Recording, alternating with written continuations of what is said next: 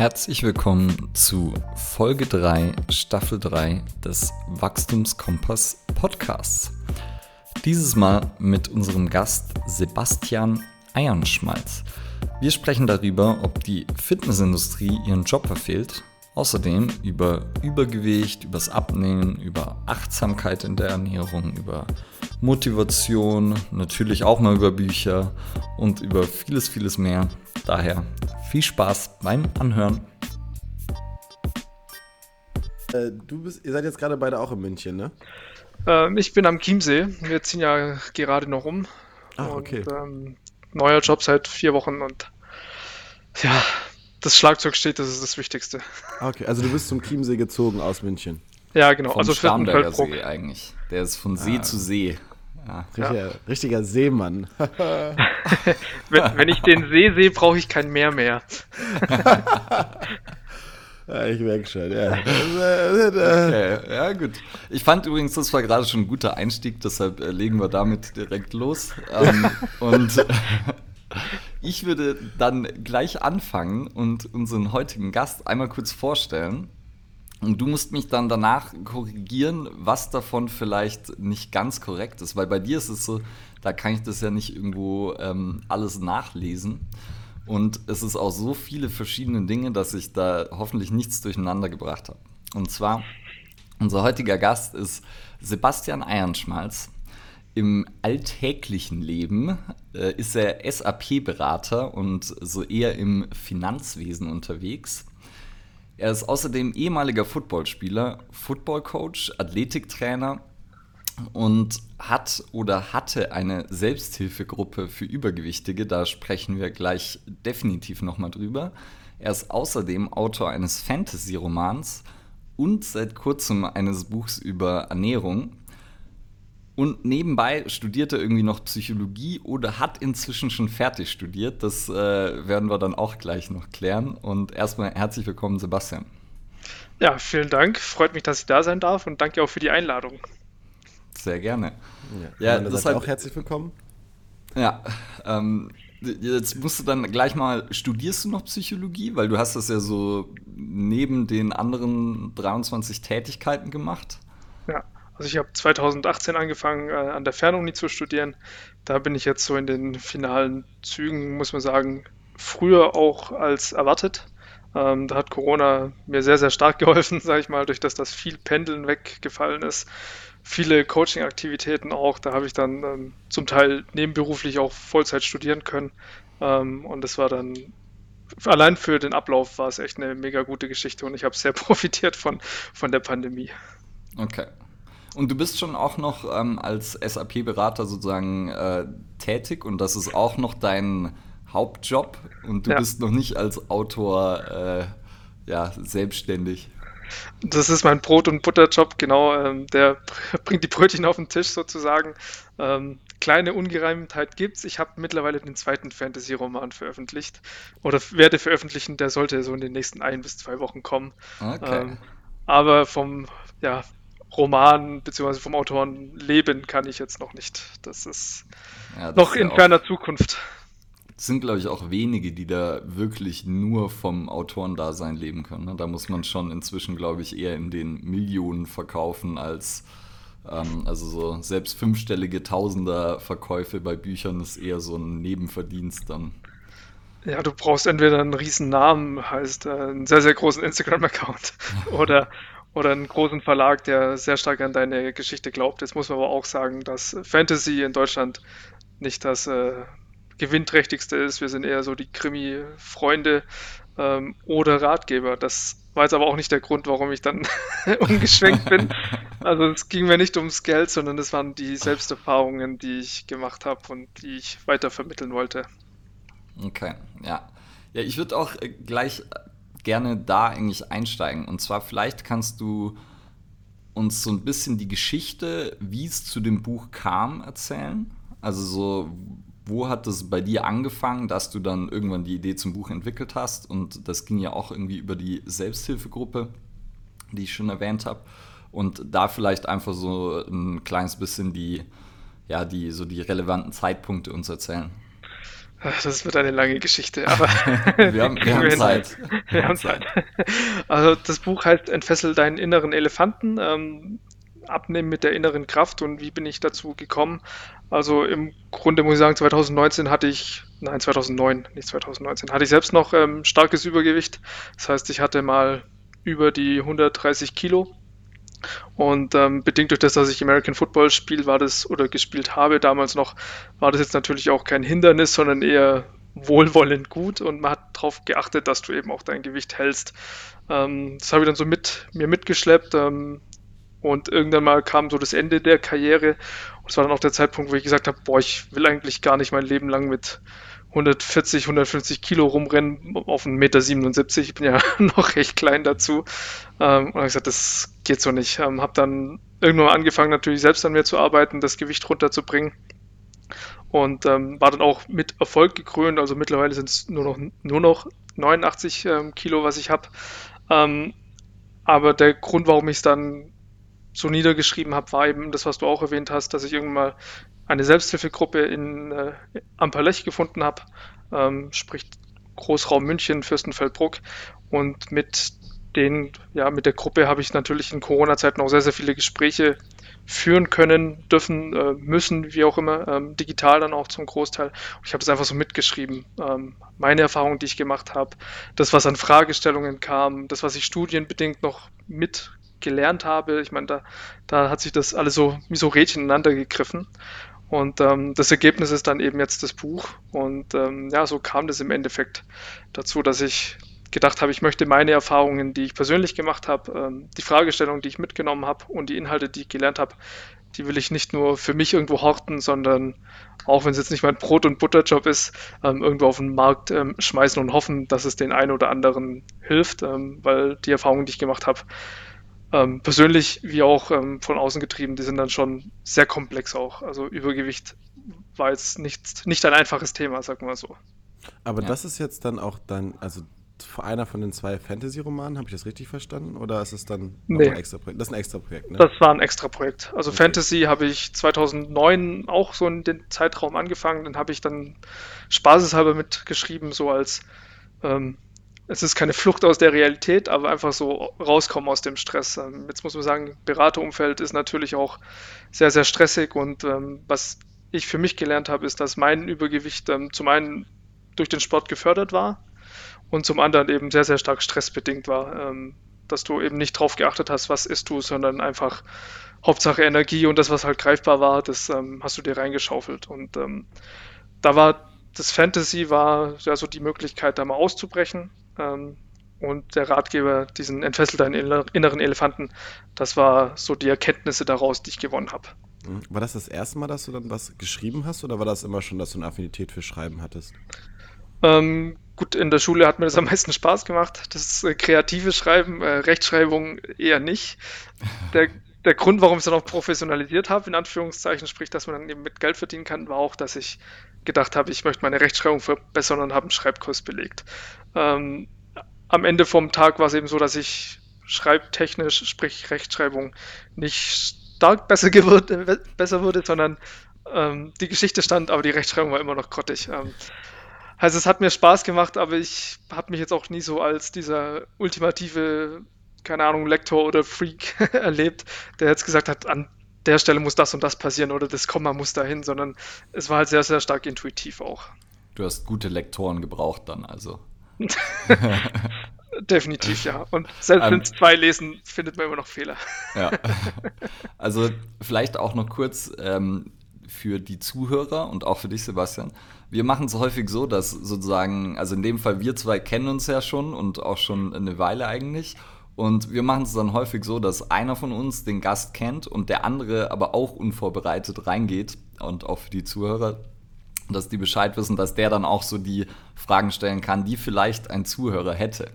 Ähm, weil dann natürlich das äh, Dinge sind, die wir vielleicht gar nicht erzählt haben. Ähm, Dinge, die man voraussetzt. Ja, genau. Und äh, in dem Fall habe ich auch äh, das Buch vor mir liegen und äh, habe es auch äh, gelesen vor zwei, drei Wochen irgendwann mal. Er hat es aber auch schön umgeknickt, ne? so dass, dass das Cover so richtig, also wenn du, wenn du Bücher liest und Bücher schreibst, ja, dann, dann, dann, blutet dir da das Herz. Ja, ja ich habe halt jetzt eine, eine, eine, Seite aufgeschlagen, wo ich nachher auch noch vielleicht was vorlese, deshalb äh, habe ich es so umgeknickt. Okay. Um, aber schauen wir mal. Okay. Ähm, jetzt eine Frage, die mir dann so gekommen ist, war, wie bist du auf diese Selbsthilfegruppe gekommen? Oder ja, weil das, das war sowas, wo ich halt auch zum Beispiel nie dran gedacht hätte, dass es sowas gibt, aber eigentlich finde ich es eine verdammt gute Idee. Und so, und daher, so, wie findet man sowas? Oder hast du sie gegründet oder gefunden? Weil jetzt hast du gerade gefunden gesagt, glaube ich. Ja, ich, ich habe sie gefunden. Also die Selbsthilfegruppe hat sich, ähm, glaube ich, 2017 gegründet von eben zwei Personen, die stark daran gelitten haben, die dann auch eine OP durchlebt haben und dadurch das Gewicht reduziert haben. Die hatten aber auch den Ansatz, hey, OP ist ja nicht das, was man machen muss, also das ist nicht der goldene Weg, sondern das ist so die Notbremse, die man ziehen kann, damit überhaupt noch, ja, damit man ein lebenswertes Leben führen kann. Ähm, die haben das dann da gegründet und über die Gründung stand es dann auch in der Zeitung und da habe ich mich dann eben aufgemacht und habe gesagt, du, ich habe da habe da Lust dran. Ich habe ähm, selbst Erfahrung, ich habe ähm, selbst damit gekämpft und ich habe natürlich auch ein paar Ausbildungen als Trainer gemacht, ähm, die vielleicht jetzt nicht ganz hundertprozentig passen, aber allein durch die Motivation und das Fun den funktionellen Ansatz glaube ich, dass wir uns da sehr stark ergänzen könnten. Und ähm, das hat dann glücklicherweise auch gefruchtet, sodass ich im Endeffekt diese Sportgruppe der Selbsthilfegruppe ähm, übernommen habe und die Selbsthilfegruppe natürlich ihre Regeltermine auch noch ähm, ohne mich natürlich ähm, ja, abhält. Okay, ja. Ich fand das Ganze nämlich so interessant, weil ich, ähm, weil ich sozusagen, ich habe das, glaube ich, bei, bei John Berardi, äh, der Gründer von Precision Nutrition, der hat auch ein Buch, das heißt Changemaker. Und ähm, er beschreibt da irgendwo, dass sozusagen ja die Fitnessindustrie eigentlich nur die Personen anspricht, die äh, schon relativ fit sind ähm, und vielleicht noch so die letzten 10, 20 Prozent brauchen. Also da geht es eher darum von so leicht übergewichtig zu Strandfigur ähm, und vielleicht eben so irgendwas im Schmerzen im Gelenk oder eben besser aussehen, aber nicht jetzt wirklich um die drastischen gesundheitlichen Fälle oder so. Und das die Gesundheitsbranche halt tatsächlich eher die Leute abschreckt, die es halt am meisten brauchen würden. Und dass die vielleicht sogar eher Berührungsängste haben und eher, weiß ich nicht, vielleicht Schamgefühle und so. Und ähm, daher finde ich es eben so interessant, was man da machen kann, weil es sind ja, es sind halt einfach sehr, sehr viele Menschen, die das, glaube ich, betrifft. Und wenn man als ähm, Coach, Fitness, wie auch immer, Trainer ähm, behauptet, dass man Menschen helfen möchte, dann sollte man ja auch versuchen, sozusagen Leute zu erreichen, die halt wirklich die Hilfe brauchen. Und daher fand ich diese Idee der Selbsthilfegruppe halt cool und alleine, dass ich das noch nicht wirklich oft gehört habe, fand ich dann irgendwie wieder erschreckend und fand ich komisch. Und ja, ähm, ja deshalb vielleicht, wie, wie war dann so da der Ablauf? Was, ähm, das heißt, die haben sich wöchentlich getroffen oder? Ja, also vorneweg noch, weil ich diese Erfahrung auch gemacht habe. Ähm, ich hatte ja den Reha-Sportschein gemacht, weil ich eben über Krankenkasse abrechnen wollte. Ähm, nicht, weil ich mich jetzt bereichern will, du wirst damit ja nicht reich, aber du hast eben als, ähm, ja, als Patient oder Klient, wie du das bezeichnen möchtest, hast du die Möglichkeit, über die Krankenkasse das finanziert zu bekommen. Das heißt, es kostet dich nichts. Und ich dachte mir, hey, okay, da muss ja jeder einen, einen Mehrwert draus erkennen. Ich meine, du kriegst 5 Euro irgendwas, glaube ich, äh, pro Teilnehmer und das Maximum 15 Leute da in so einen Raum sperren, in Anführungszeichen, und trainieren. Ähm, das heißt, du machst da nicht das Riesengeld, aber irgendwie war mein, meine Idee, okay, guck mal, ich habe Leute, die Reha-Sport brauchen, ob es jetzt Orthopädie ist oder innere Medizin, keine Ahnung, aber das Ziel vom Reha-Sport sollte ja sein, dass du die Leute gesünder machst, also nicht gesund, sondern leistungsfähiger, damit die in Fitnessstudios wieder gehen können, ähm, damit die auch ohne Scham da reingehen können, weil das Thema ist ja sehr, sehr emotional auch behaftet. Und erschreckenderweise, als ich die Vorschläge dann ein oder zwei Fitnessstudios gemacht habe, hey, ich würde gern so eine Gruppe gründen, die jetzt gar nicht mal auf Knie, äh, Schulter oder sonst was geht, sondern einfach nur sagt, hey, ich bin dick, ich möchte davon runter. Ähm, das hatte keinen Anklang gefunden. Also ich habe äh, mit den Leuten geredet und gesagt, nee, das rechnet sich nicht. Wir wollen im Endeffekt eine Stunde anbieten für alle, Schulter, Knie, Hüfte. Ähm, und dann wollen wir entsprechend diese, diese Stunden voll haben. Und es kann ja sein, wenn ich jetzt so speziell bin, dass dann ein, der eine oder andere sagt, du, ich komme nicht und dann hast du halt bloß zehn Leute da rumstehen. Also du machst in dem Moment ja auch wieder einen Verlust und das war für mich so, ein, so eine Bestätigung von dem, was du auch sagst und ähm, hat mir auch so ein bisschen die Augen geöffnet, dass diese Leute auch nicht unbedingt in dieses System gespült werden, sondern die werden eher weggehalten. Und das fand ich rückwirkend betrachtet oder finde rückwirkend betrachtet auch sehr dramatisch und ich finde es gut, dass es Selbsthilfegruppen gibt, ähm, die dann sagen, wir kommen zusammen. Was noch fehlt, ist diese Lücke zwischen, ich setze mich an den Tisch und rede. Das, also, das kommt dann zu der zweiten Frage. Man trifft sich da einmal die Woche und redet miteinander. Welche Erfahrungen hat man gemacht? Und wir haben das dann so gelöst, dass wir einmal die Woche zusätzlich noch Sport gemacht haben. Zunächst mal ähm, vor Ort, damals ging das noch. Dann aber auch, als die Pandemie kam, auch ähm, ja, digital, wo wir dann einfach gesagt haben, okay, ich mache die Kamera an und turne mehr oder weniger vor und ähm, da kam ich dann auch meine persönliche Grenze nochmal, wo ich gemerkt habe, okay, das, was ich jetzt gerade mache, das können die gar nicht. Ähm, weil ich ja trotz meines Gewichts auch immer irgendwie aktiv war. Aber wenn du jetzt irgendwie dir vorstellst, du hast dich 30, 40 Jahre lang nicht bewegt, hast dann, keine Ahnung, BMI von über 35, ähm, dann brauchst du mir nicht anfangen, wir gehen in eine tiefe Hocke, ne? Weil die sagt, nee, ich komme da nicht mehr hoch. Oder ja. wir gehen in Rückenlage. Das war Rückenlage unmöglich. Ja? Das sind Dinge, wo, wo ich, wo echt so ein Augenöffner nochmal waren. Wie war das so vom, vom Geschlechtermix? Also, ich meine, du bist jetzt ja so da als Gruppeninitiator, so als, als Mann. Ähm, gab das dann bunt durchgemixt oder wie war das Verhältnis da? Ähm, also in der Selbsthilfegruppe selbst, gerade bei den Gesprächen, wo ich mal dabei war, da war das sehr gut durchmixt. Mhm. Ähm, 60, 40, also 60 Prozent äh, weiblich, 40 Prozent männlich. Okay. Man hat schon einen eher weiblicheren Anteil. Ähm, beim Sport selbst war es aber so, dass fast nur die, die Frauen da waren. Also die Ach, haben gesagt, ich nehme das Heft in die Hand. Mhm. Ähm, und da muss man sagen, regelmäßig. Das waren auch die, die dann angetrieben haben, gerade wenn es Pärchen sind. Ich meine, Übergewicht ist ja auch meistens ähm, zweidimensional dann in dem Moment. Mhm. Ähm, die haben gesagt, nein, wir gehen da jetzt hin und wir müssen da was tun. Und ähm, das war, war spannend zu sehen auch. Ja, vor allem, weil du jetzt auch ja vorhin gesagt hast, dass es ein ziemlich emotional aufgeladenes Thema ist. Sorry.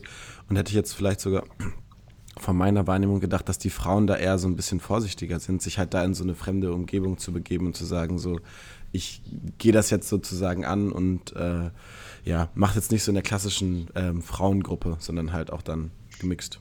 Ja, ich denke, das war jetzt auch im Schutz dieser diese Selbsthilfegruppe, dass man sich mhm. kannte, man saß mal gemeinsam, man hat auch natürlich gegessen und getrunken und man hat gesagt, wir gehen das gemeinsam an. Und ähm, dann bist du schon mal für dich in so einer, in so einer Blase drin. Mhm. Womit sich die Leute aber sehr, sehr schwer tun, ist jetzt in ein Fitnessstudio zu rennen, wo sie halt einer von vielen sind. Ähm, weil das Konzept ist ja 15 Leute in so einen Reha-Sportraum rein und der ist ja permanent durchwechselnd. Ähm, da geht es am Ende ja nur noch um die Unterschrift und dass dann das Geld fließt. Und da sagen die auch, hey, ich will ja jetzt nicht ähm, in das Studio rennen, die Leute da nicht kennen. Ähm, plus, ich habe ja noch in der, auf der Fläche habe ich Leute, die, keine Ahnung, Bodybuilding oder sonst was betreiben, wo ja auch noch die Blicke kommen. Und das ist eben das, wo, wo sehr, sehr viel Charme auch mitfließt. Ähm, ich meine, man muss sich so vorstellen, dass dann eine Etage äh, hochzugehen zu einem, zu einem Raum, wo man den Sport treibt, dass das ja fast schon undenkbar ist. Und dann rennt ja da eine vorbei, ja, mit äh, baufrei und keine Ahnung, nur noch im Sport-BH, guckt dann noch abfällig. Das ist halt echt hart. Also, ja, dass das die da nicht hingehen, das wundert mich nicht. Ja, das, das ist ja das, äh, das Schade dabei, das, was Ule gesagt hat, dass sozusagen die letzten Prozent so gefördert werden, auch so mit dem Gang ins Fitnessstudio. Obwohl, jetzt am Anführungszeichen, die Leute, die ja jetzt eigentlich so ähm, daher gehen wollen und es auch denen gut tut, die dann sozusagen beäugt werden und gesagt werden, was machst du denn hier? Und du denkst dir so, aber, also, wo, wenn nicht hier, willst du damit anfangen? Oder nicht willst du, sondern kannst du damit anfangen? Und das ist halt ähm, ziemlich schade. Im Grunde muss man jeder, der, der daran arbeitet und ins Fitnessstudio geht, trotz dieser hohen Hürde auch, da musst du hingehen und sagen, hey, cool, dass du da bist. Ne? Ja, auf jeden Fall, genau. Das, das ist nämlich das nicht selbstverständlich. Nee, nee, gar nicht. Ja. Was, was denkst du, was, was müsste passieren oder was, was könnte man machen, um sowas irgendwie ein bisschen inklusiver zu gestalten? Und äh, ja, also ja. hast du da Ideen? Es ist äh, schwierig, weil im Endeffekt du hast ja auch das, was ich an Erfahrung gemacht habe mit, ich mache eine tiefe Kniebeuge oder nur in die Hocke ähm, und dann kriege ich Rückmeldung, ja, geht nicht, Freundchen.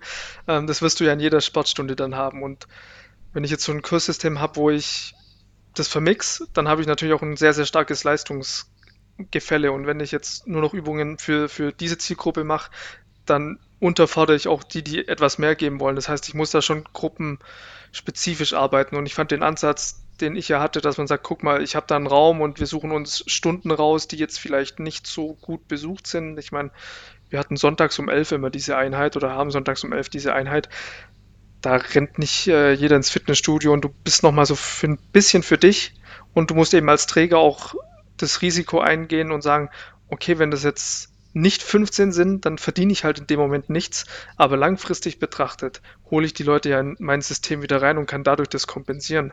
Aber ich glaube, solange das nicht passiert und man sagt, ich möchte maximal voll sein, ob das jetzt auf der Fläche ist, ähm, in den Räumen ist, dann werde ich die Leute dazu nie begeistern können. Und du brauchst Leute oder, oder Träger, die sagen, hey, ich gebe euch die Möglichkeit, den Raum, ähm, ich gebe euch die Stunde, ähm, macht, was ihr wollt und wenn ihr soweit seid, dann kommt zu uns und ich betrachte euch erstmal nicht als, als Cash-Cow, sondern ich möchte einfach, ich will, dass es euch besser geht. Ja, das ist ja auch eigentlich, also wenn man es dann businesstechnisch betrachten würde, das kann ja langfristig eigentlich eine super smarte Sache sein, weil wenn du jemanden bekommst, der dann vielleicht ja irgendwie über Jahre bleiben würde, äh, wenn der sozusagen dann sich wohlfühlt, ähm, dann wäre das ja eigentlich auch eine smarte Sache. Aber ähm, ja. ja. Du brauchst doch so ein bisschen dieses Club-Feeling, dass du sagst, hey, wir sind, wir sind eins und das, was Cedric gesagt hat, ähm, du, du musst ja nachher hingehen und sagen, hey, cool, dass du da bist. Das ist ja, ja. das, was du aus diesem Club erwartest oder diese Mentalität. Ähm, aber die Studios sind ja furchtbar anonym, wenn du da hereinspazierst, alle mit ihren riesen Kopfhörern oder mittlerweile sind sie klein, aber Hauptsache, Hauptsache weit weg von, von allem. Ähm, der Blick ist leer und dann machen die ihre Übungen. Ähm, ich bin überzeugt, die meisten kriegen nicht mal mehr mit, ob sie Schmerzen im Rücken haben, weil sie es falsch machen. Ähm, aber das ist einfach nur so mechanisch und ähm, ja, für sich dass, dass du diese Mentalität auch irgendwo aufbauen musst. Und du schaffst, einen Club zu haben, wo, wo man sich als Club fühlt, plus eben nochmal zielgruppenspezifisch drauf eingeht und am Ende natürlich auch das Individuum will, das ist ja die Grundvoraussetzung, dann glaube ich, kann so ein Konzept funktionieren. Ja, also ja. ich glaube, das ist sowas wie jetzt äh, für Ule auch der, der FT-Club da so hat, dass das, das gute Mittelmaß davon ist, wo man sagen kann, man kann alleine trainieren, aber man hat auch so seine festen Stunden und Kurse, die dann mit den verschiedenen Schwerpunkten belegt sind. Und was Ule auch gerade gesagt hat, also das ist ja von den Kunden her, es ist der smarteste Move, solche Leute anzusprechen, weil sie haben auf jeden Fall erstmal eine lange Reise vor sich, bis sie dann wieder, sagen wir, an einem Punkt sind, vielleicht, wo sie hinwollen. Und dann ist es halt so integriert, dass sie auch damit nicht aufhören werden. Also es ist sozusagen Leute, die du sehr, sehr schwer verlieren wirst, wenn du denen halt die Umgebung schaffst oder ähm, halt eine Umgebung errichtest, wo die sich halt auch wohlfühlen. Und das geht dann ja auch für alle anderen Leute. Aber das sind halt, glaube ich, Leute, die, wenn es dann einmal dann läuft, dann hast du auch äh, eine richtig coole Zeit mit denen, also von der Business-Sache her. Ja, der Sportler sucht sich auch immer seinen Trainer und ich glaube, das ist der Moment, wo, wo dann gerade bei so einem emotionalen Thema ähm, die Leute hier wirklich ja, ein Wir-Gefühl entwickeln. Wenn du sagst, hey, guck mal, der Trainer hat mich verstanden und äh, ich kann gut mit dem Trainer. Das heißt nicht, dass ich der ultimativ perfekte Trainer bin. Es gibt mit Sicherheit auch Leute, die sagen, boah, mit dem kann ich gar nicht, aber ist auch fein für mich, weil der geht zum nächsten und dann brauchst du halt da eine Diversität wieder, wo du sagst, ich habe verschiedene Trainer, die verschiedene Schwerpunkte haben, ähm, sich vielleicht auch ergänzen und, und überschneiden. Aber wenn du das schaffst, da eine gute Masse zu bringen, die dann noch auf die Menschen angehen kann, dann hast du auch, wie du auch gesagt hast, ähm, einen langen Weg, den du gemeinsam gehen kannst. Und ich glaube, nur das gemeinsam, der gemeinsame Weg funktioniert. Hm. Ja. Glaubst du, es könnte zum Beispiel Sinn machen, auch sowas wie Miss Sporty zu haben, wo man eben vielleicht sogar ein eigenes Studio hat, ähm, wo dann Leute angesprochen werden, die halt vielleicht sonst nicht ins Studio gehen würden? Ich bin eigentlich kein Freund von ähm, zielgruppenspezifisches Studio, also Frauenfitnessstudio oder wie auch immer jetzt dann, wäre es ja blöd gesagt, ein fetten Fitnessstudio. Ähm, das hört sich auf jeden Fall schon mal äh, richtig bescheuert an, ne? Und nach ja. Ausgrenzen und so. Deshalb frage ich auch, weil so, ich hätte erst auch gesagt, so, ja, eher nein, aber ja. Ja, ja ich, ich war ja eine Zeit lang auch im Behindertensport unterwegs. Ähm, Und was mich da schockiert hat, war, dass du die wirklich in der Halle steckst und sagst, so jetzt macht ihr mal. Da hast du dann ähm, deine zwei Trainer ähm, plus deine Gruppe. Aber zielführender wäre zu sagen, hey, guck mal, wir haben Schulen und wir haben Leute, die sich auch bewegen müssen, gerade Kinder, die vielleicht übergewichtiger sind, dass man die gezielt anspricht und sagt, guck mal, wir haben im Endeffekt das gleiche Leistungsniveau, wir packen euch zusammen und da habt ihr gemeinsam Spaß. Und es geht ja gar nicht darum, dass der eine jetzt beeinträchtigt ist und äh, mit, keine Ahnung, 30, 40 wie ein, ein 16-Jähriger oder noch jünger wirkt, ähm, sondern dass man die Leute bewegt und dass diese Stunde, die sie da verbringen, keine verlorene Zeit war. Und ähm, ich glaube, diesen Ansatz ist eher von Erfolg getrieben, als wenn ich jetzt sage, ja, da sind die Frauen, da sind die Männer, da hinten sind die Disco-Pumper, wie auch immer, und da sind dann mhm. die Dicken. Ähm, ich glaube, so schaffst du es nicht, ähm, die zusammenzuführen. Und wenn das ja. ultimative Ziel ist, Langfristigkeit zu schaffen, eine Gewohnheit zu schaffen, dann musst du die zusammenführen, weil wenn ich jetzt dieses weiterspinne, ich möchte vom Reha-Sport, ähm, sprich von der dicken Gruppe im Endeffekt, möchte ich in den normalen Gesundheitssport kommen, dann muss ich das ja auch sehen. Und wenn ich jetzt nur in meiner Blase lebe, ähm, sprich nur in meiner Selbsthilfegruppe, dann werde ich mich halt an dem orientieren, was da ist. Und dann werde ich sagen, ja, ich bin ja nicht so schlimm wie die da hinten. Ne? Und du musst sagen, okay, ich habe ein Ziel vor Augen, da möchte ich hin. Ich glaube, ja. die Frage ist auch, wenn du das dann so separierst, wann ist der Punkt, wo du dann aus der Separation sozusagen ausscheidest? ausscheidest? Also wann bist du fertig und darfst dann sozusagen, also nicht darfst, aber gehst dann zu einer anderen Gruppe, weil du bist ja jetzt nicht mehr ein von denen. Und das ist halt, das macht halt so gar keinen Sinn, weil dann werden also Grenzen gezogen und äh, das bringt die Leute nicht nach vorne. Du hast aber gerade noch eine Sache angesprochen, das interessiert mich auch, äh, wieso die Altersspanne war. Also wir haben jetzt äh, über Menschen gesprochen, aber wir haben jetzt, also ich für mich habe kein Bild vom Alter so. Ähm, kannst du da noch mal zu was sagen? Das war sehr wild gemixt, also von Mitte 20 bis über 60. Okay. Ja, und dementsprechend war eben auch das Niveau, ich meine, also Leistungsgefälle dann, also wir haben ja angefangen mit, wir gehen spazieren, ähm, Nordic Walking im Endeffekt. Ähm, und dann war es einfach so, dass wir auch schon Leute hatten, die nach 100 Meter gesagt haben, okay, das war's für heute. mehr mache ich nicht, mehr geht nicht, mhm. mehr kann ich nicht. Und so, okay, wir haben eine Strecke rausgesucht, die geht zwei Kilometer. Ne? Mhm. Und ähm, das war dann auch die Herausforderung, das zu, zu kombinieren. Ähm, und da greift eben das wieder, was ich anfangs gesagt habe. Wenn ich 30, 40 Jahre lang gar nichts getan habe, dann ist dieser Einstieg ultimativ schwer, wieder in Bewegung zu kommen. Und da sind solche Gruppen ideal. Ja, und da musst du halt weitermachen. Das ist ja auch das, das ist sozusagen, glaube ich, halt der einzige Grund, wo eben dann dieses wirklich spezifische Gruppen Sinn machen würde. Weil, wie du vorher schon gesagt hast, so, wenn das so ist ja auch bei uns im FT-Club so, ein gewisses Leistungsgefälle geht aber wenn die Spanne halt zu groß wird, dann wird irgendwer nicht abgeholt. Und ja. wenn es sozusagen wirklich halt 30, 40 Jahre nicht bewegt, plus vielleicht eben äh, massives Übergewicht, dass halt sowas wie eine Hocke nicht geht, etc., ähm, dann ja, ist natürlich äh, sozusagen sind da Einschränkungen insofern vorhanden, dass du halt einfach nicht Leute auf einem ähnlichen Niveau hast, wo du sagen kannst, okay, der eine macht halt die Übung ein kleines bisschen anders und hat ein bisschen Hilfestellung oder so weil dann reicht halt vielleicht ein bisschen Hilfestellung nicht mehr aus, sondern dann muss es halt schon massiv angepasst werden. Und ja, ist ja dann, glaube ich, auch das, was du vorher gesagt hast, dass dann auch so das eigene Umdenken, also mich hat es gleich erinnert an einen ehemaligen Klienten, den ich hatte, der hatte auch, der hat so mit Mitte 50 Personal Training angefangen, hatte sich davor, hat noch nie in seinem Leben Sport gemacht und der war auch einfach koordinativ so, dass er, also, dass ich glaube, er hat einfach nie Sport gemacht, weil er halt schon wusste, okay, das fällt ihm nicht leicht. Und an dem habe ich so viel gelernt, weil ich so oft gescheitert bin und versucht habe, ihm irgendwas beizubringen und dachte so, ja, ich steige einfach so ein wie halt bei allen anderen davor und bin so massiv gegen die Wand gefahren und so. Und das kann ich mir schon auch vorstellen, dass das da auch passiert. Ja. Ich glaube, das, ähm, was du da auch gerade beschrieben hast, ist für viele Trainer und Leute, die jetzt so anfangen im, im, Trainingsbusiness, so als Trainee, ist immer dieses Wunschdenken, haben wir oft genug drüber gesprochen, so ich will die perfekten Athleten, nicht die perfekten Athleten, aber ich will die Leistungssportler.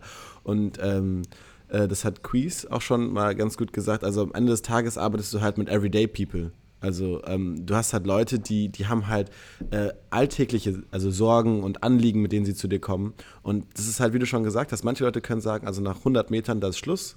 Und dann ist es aber auch, also deren Leistungspensum, und dann bist du als Trainer in der Verantwortung, das halt optimal auszunutzen und denen trotzdem das Gefühl zu geben nachher, okay, das war eine gute Leistung heute. Und beim nächsten Mal schauen wir vielleicht mal 125 Meter, 150 und dass da halt nicht diese Enttäuschung so groß ist, in Anführungszeichen bei den Trainern, äh, der, der kriegt ja gar nichts auf die Kette. So nein, das ist in seinem Rahmen seine Möglichkeit und da bist du dann der Verantwortung, wie die Ule schon gesagt hat, die Leute da abzuholen. Und ich glaube, das ist für manche Leute so ein, so ein, so ein kleiner ja, ein Traum, der manchmal so ein bisschen platzt, sozusagen so, oh, jetzt habe ich ja aber gar nicht irgendwie so diese Top-Athleten und ich kann nicht meine freaky Instagram-Stuff machen, so nein. Du ja. musst halt den Basic-Stuff. Ja, aus dem Traum bin ich auch erwacht. Das war ja auch mein ursprüngliches Ziel mit Leistungssportlern. Ähm, aber Büroathleten, finde ich, ist auch ein schöner Begriff. Mit denen musst du dann arbeiten. Ähm, aber wie haben wir es gelöst? Wir hatten ja eben dieses enorme Leistungsgefälle und wir haben dann gesagt, okay, wir gehen auf Zeit. Ähm, wir haben zwei Runden. Die eine ist eben größer und die wurde auch immer größer. Also bei beiden Gruppen wurde es immer größer, bei der sehr, sehr schnell. Und die zweite Gruppe, die ist eben weniger Distanz gelaufen und wir haben gesagt, okay, wir treffen uns dann halt wieder an dem Zeitpunkt und ich bin dann halt wöchentlich immer gewechselt von der einen Gruppe mal zur anderen und habe ja vor allem da dann eben wieder diesen, diesen psychologischen Aspekt reingebracht. Das heißt, du willst verstanden werden und da habe ich dann das versucht ähm, irgendwo zu geben und nach diesen 45 Minuten oder was es war, haben wir dann gesagt, wir treffen uns hier wieder am Parkplatz und äh, machen da hinten dann noch mit Gummibänder oder Körpergewichtsübungen. Das hat dann sehr, sehr gut funktioniert, ähm, weil man nicht das Gefühl hatte, man wird abgehängt, man hechelt hinterher ähm, und man trifft sich nachher noch und am Ende des Tages sitzt man auf der Bank und trinkt noch einen Kaffee. Und das war dann für die Gruppe, in dem Fall war es das bestmöglichste Setup. Ja, ist ja auch äh, eine sozusagen eine Übung, die du im Endeffekt im Buch beschreibst, wo du sagst, man soll sich einfach eine gleichbleibende Strecke irgendwie um Block suchen oder so und die dann versuchen, Stück für Stück schneller zu laufen oder länger zu machen.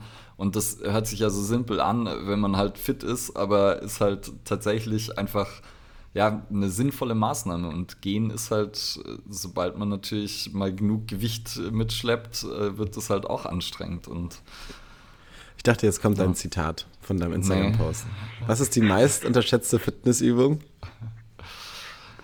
Ja, das zu Recht habe ich das mal gemacht. Ich finde es gut. Also ich muss ja sagen, ähm, ich liebe gehen und spazieren und ich finde es immer, immer schön. Und es ist wirklich auch, also wenn man jetzt mal dann wieder so jeder in seinem Leistung-Ding und du gehst halt mal am Tag dann so, ähm, dann für manche Leute dann vielleicht ihre 20, 25.000 Schritte oder du gehst mal so drei Stunden spazieren, so, dann merkst du halt einfach auch, okay, das ist einfach anstrengend. Und wenn du es dann runterbrichst, du bist es nicht gewohnt und hast dann noch Übergewicht. Ich finde dann, also kann man schon mal ein Gefühl dafür entwickeln, dass es einfach auch fucking anstrengend ist. Ja. Da habe ich eine ja, kleine Anekdote auch, zu. Ja. Ich hatte, wann war das vor, vor fast vier, fünf Jahren, da habe ich mal bei VD bei so einem Gewinnspiel mitgemacht, ähm, sprich diesem Wander- und Sportartikelhersteller. Und dann gab es zur Auswahl, ja, wenn du gewinnen möchtest, hast du eine sportliche und eine Casual-Tour. Und ich so, ah ja, komm, sportliche Tour passt schon, ne? Bergtour passt schon, ich bin ja fit genug. Ähm, hab das dann auch glücklicherweise gewonnen und es war dann auch so ein Moment, wo ich gedacht habe, boah, what the fuck, was, was ist überhaupt möglich als menschlicher Körper? Ähm, und dann waren das 1600 Höhenmeter, richtig zügig gegangen und wir hatten so einen Bergführer und der marschiert vorne weg und regelmäßig hat, hat sein Tempo gehalten. Und ich war da echt beeindruckt, wie der das gemacht hat. Und dann so nach einer halben Stunde, die hinter uns konnten schon nicht mehr so wirklich, kam eine von hinten angepfiffen und sagt so, so, jetzt muss ich schon mal fragen, Sie machen das so gut. Wie alt sind Sie eigentlich? Und er so, ah, junge Frau, was denken Sie denn? Sie so, ja, keine Ahnung, 60? Fängt das Lachen an. Gute Frau, ich bin 80. und das war, das war so ein Moment, wo ich mir gedacht habe, okay, krass, der hat sein Leben lang einfach nur diesen Berg bestiegen, wahrscheinlich auch nur diese, diese Strecke halt regelmäßig. Aber der steht mit 80 da, spaziert noch 1600 Höhenmeter hoch, nicht mehr der schnellste, aber ähm, mit 80 schafft er das noch, eine Bergtour zu machen. Und das war so der Moment, wo ich gesagt habe, okay, das ist mein Ziel. Ich möchte mit 80 nicht ähm, da irgendwo langsam vor mich hinkrebseln, sondern ich will auch Berge besteigen können und will funktionell dann noch unterwegs sein und ähm, nicht auf Rollatoren oder Rollstühle angewiesen sein. Und den Aspekt habe ich dann versucht auch ein bisschen zu vermitteln und gesagt, hey, ihr arbeitet jetzt nicht für den Moment, sondern dafür, dass ihr mit 80 oder im schlimmsten Fall im Winter wieder aufstehen könnt, wenn ihr mal hinfliegt. Ne? Und mhm das war dann auch so, oh mein Gott, du hast recht, das kann ich ja gar nicht mehr. Ja. Ja, und da ist natürlich Übergewicht einfach nochmal ein zusätzlicher Faktor, der alles dann schwieriger macht.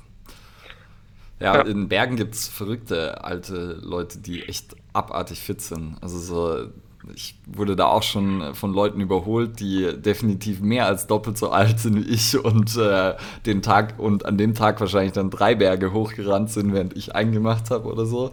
Das ist, ich kenne das ähm, immer nur als, als ja. wenn ich als Tourist da bin, äh, beim, allein schon beim Skifahren.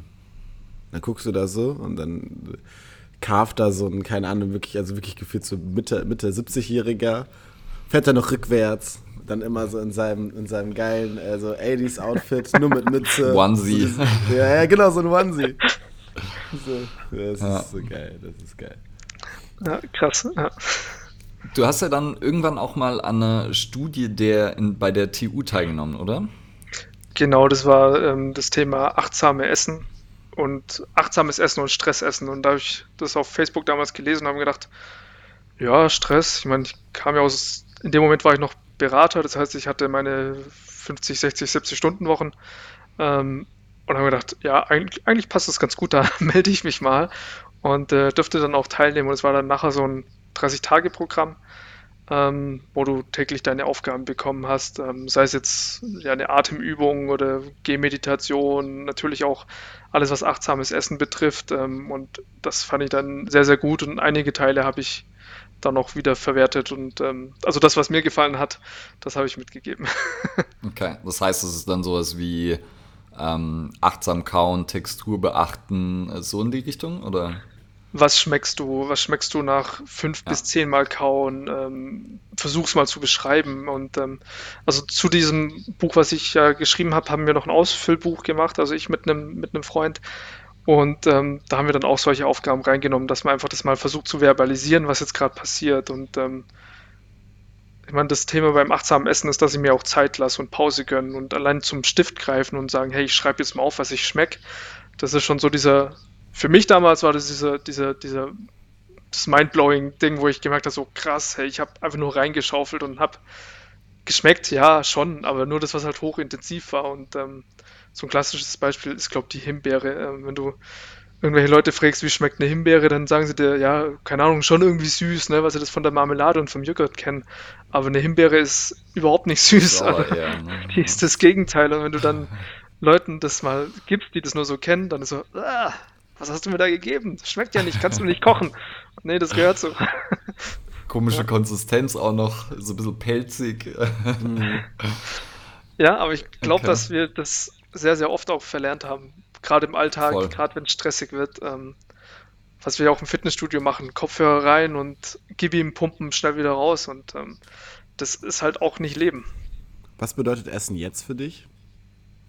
Also ich sage, was es früher bedeutet hat und komme dann zu der Frage. Früher war es für mich einfach nur Energie und dass du halt satt bist im Endeffekt. Und woher es kam, war mir Wurst. Was es war, genauso Wurst.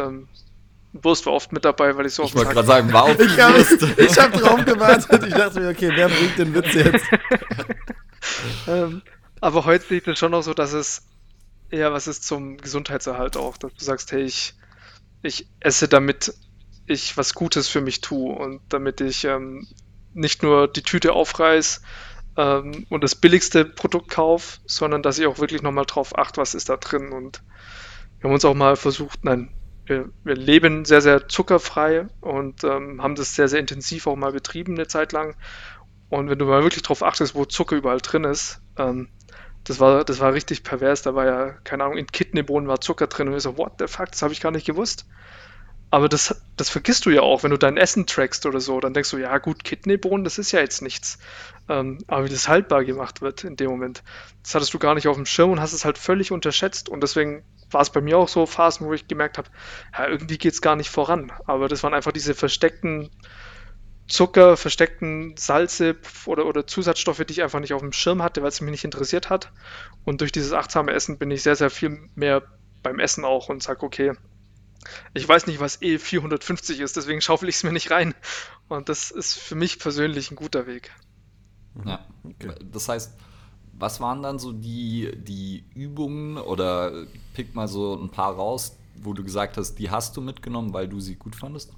Also was ich gut fand, war wirklich gesagt, wie gesagt, diese Pause zu machen, dass du bewusst ja. sagst, okay, ich, ähm, ich weiß jetzt nicht mehr, ob es mit dem Wecker war, aber das ist jetzt so meine Empfehlung, dass du sagst, okay, nach fünf Minuten stelle ich mir einfach mal so einen Timer und leg dann mal die Gabel weg und stehe vielleicht auch mal auf oder hole mir was zum Trinken und bin mal kurz weg vom Teller. Das fand ich sehr, sehr gut, ähm, einfach weil es das Essen entschleunigt hat und du dann gemerkt hast bei diesem Gang, hm, ich glaube, ich habe gar keinen Hunger mehr. Das zu spüren, dass du, dass du eigentlich schon satt bist und weg vom Teller, weg aus den Augen, aus dem Sinn, ähm, dann noch gemerkt hast, ich brauche den jetzt gar nicht essen. Und das fand ich eine sehr, sehr gute Übung.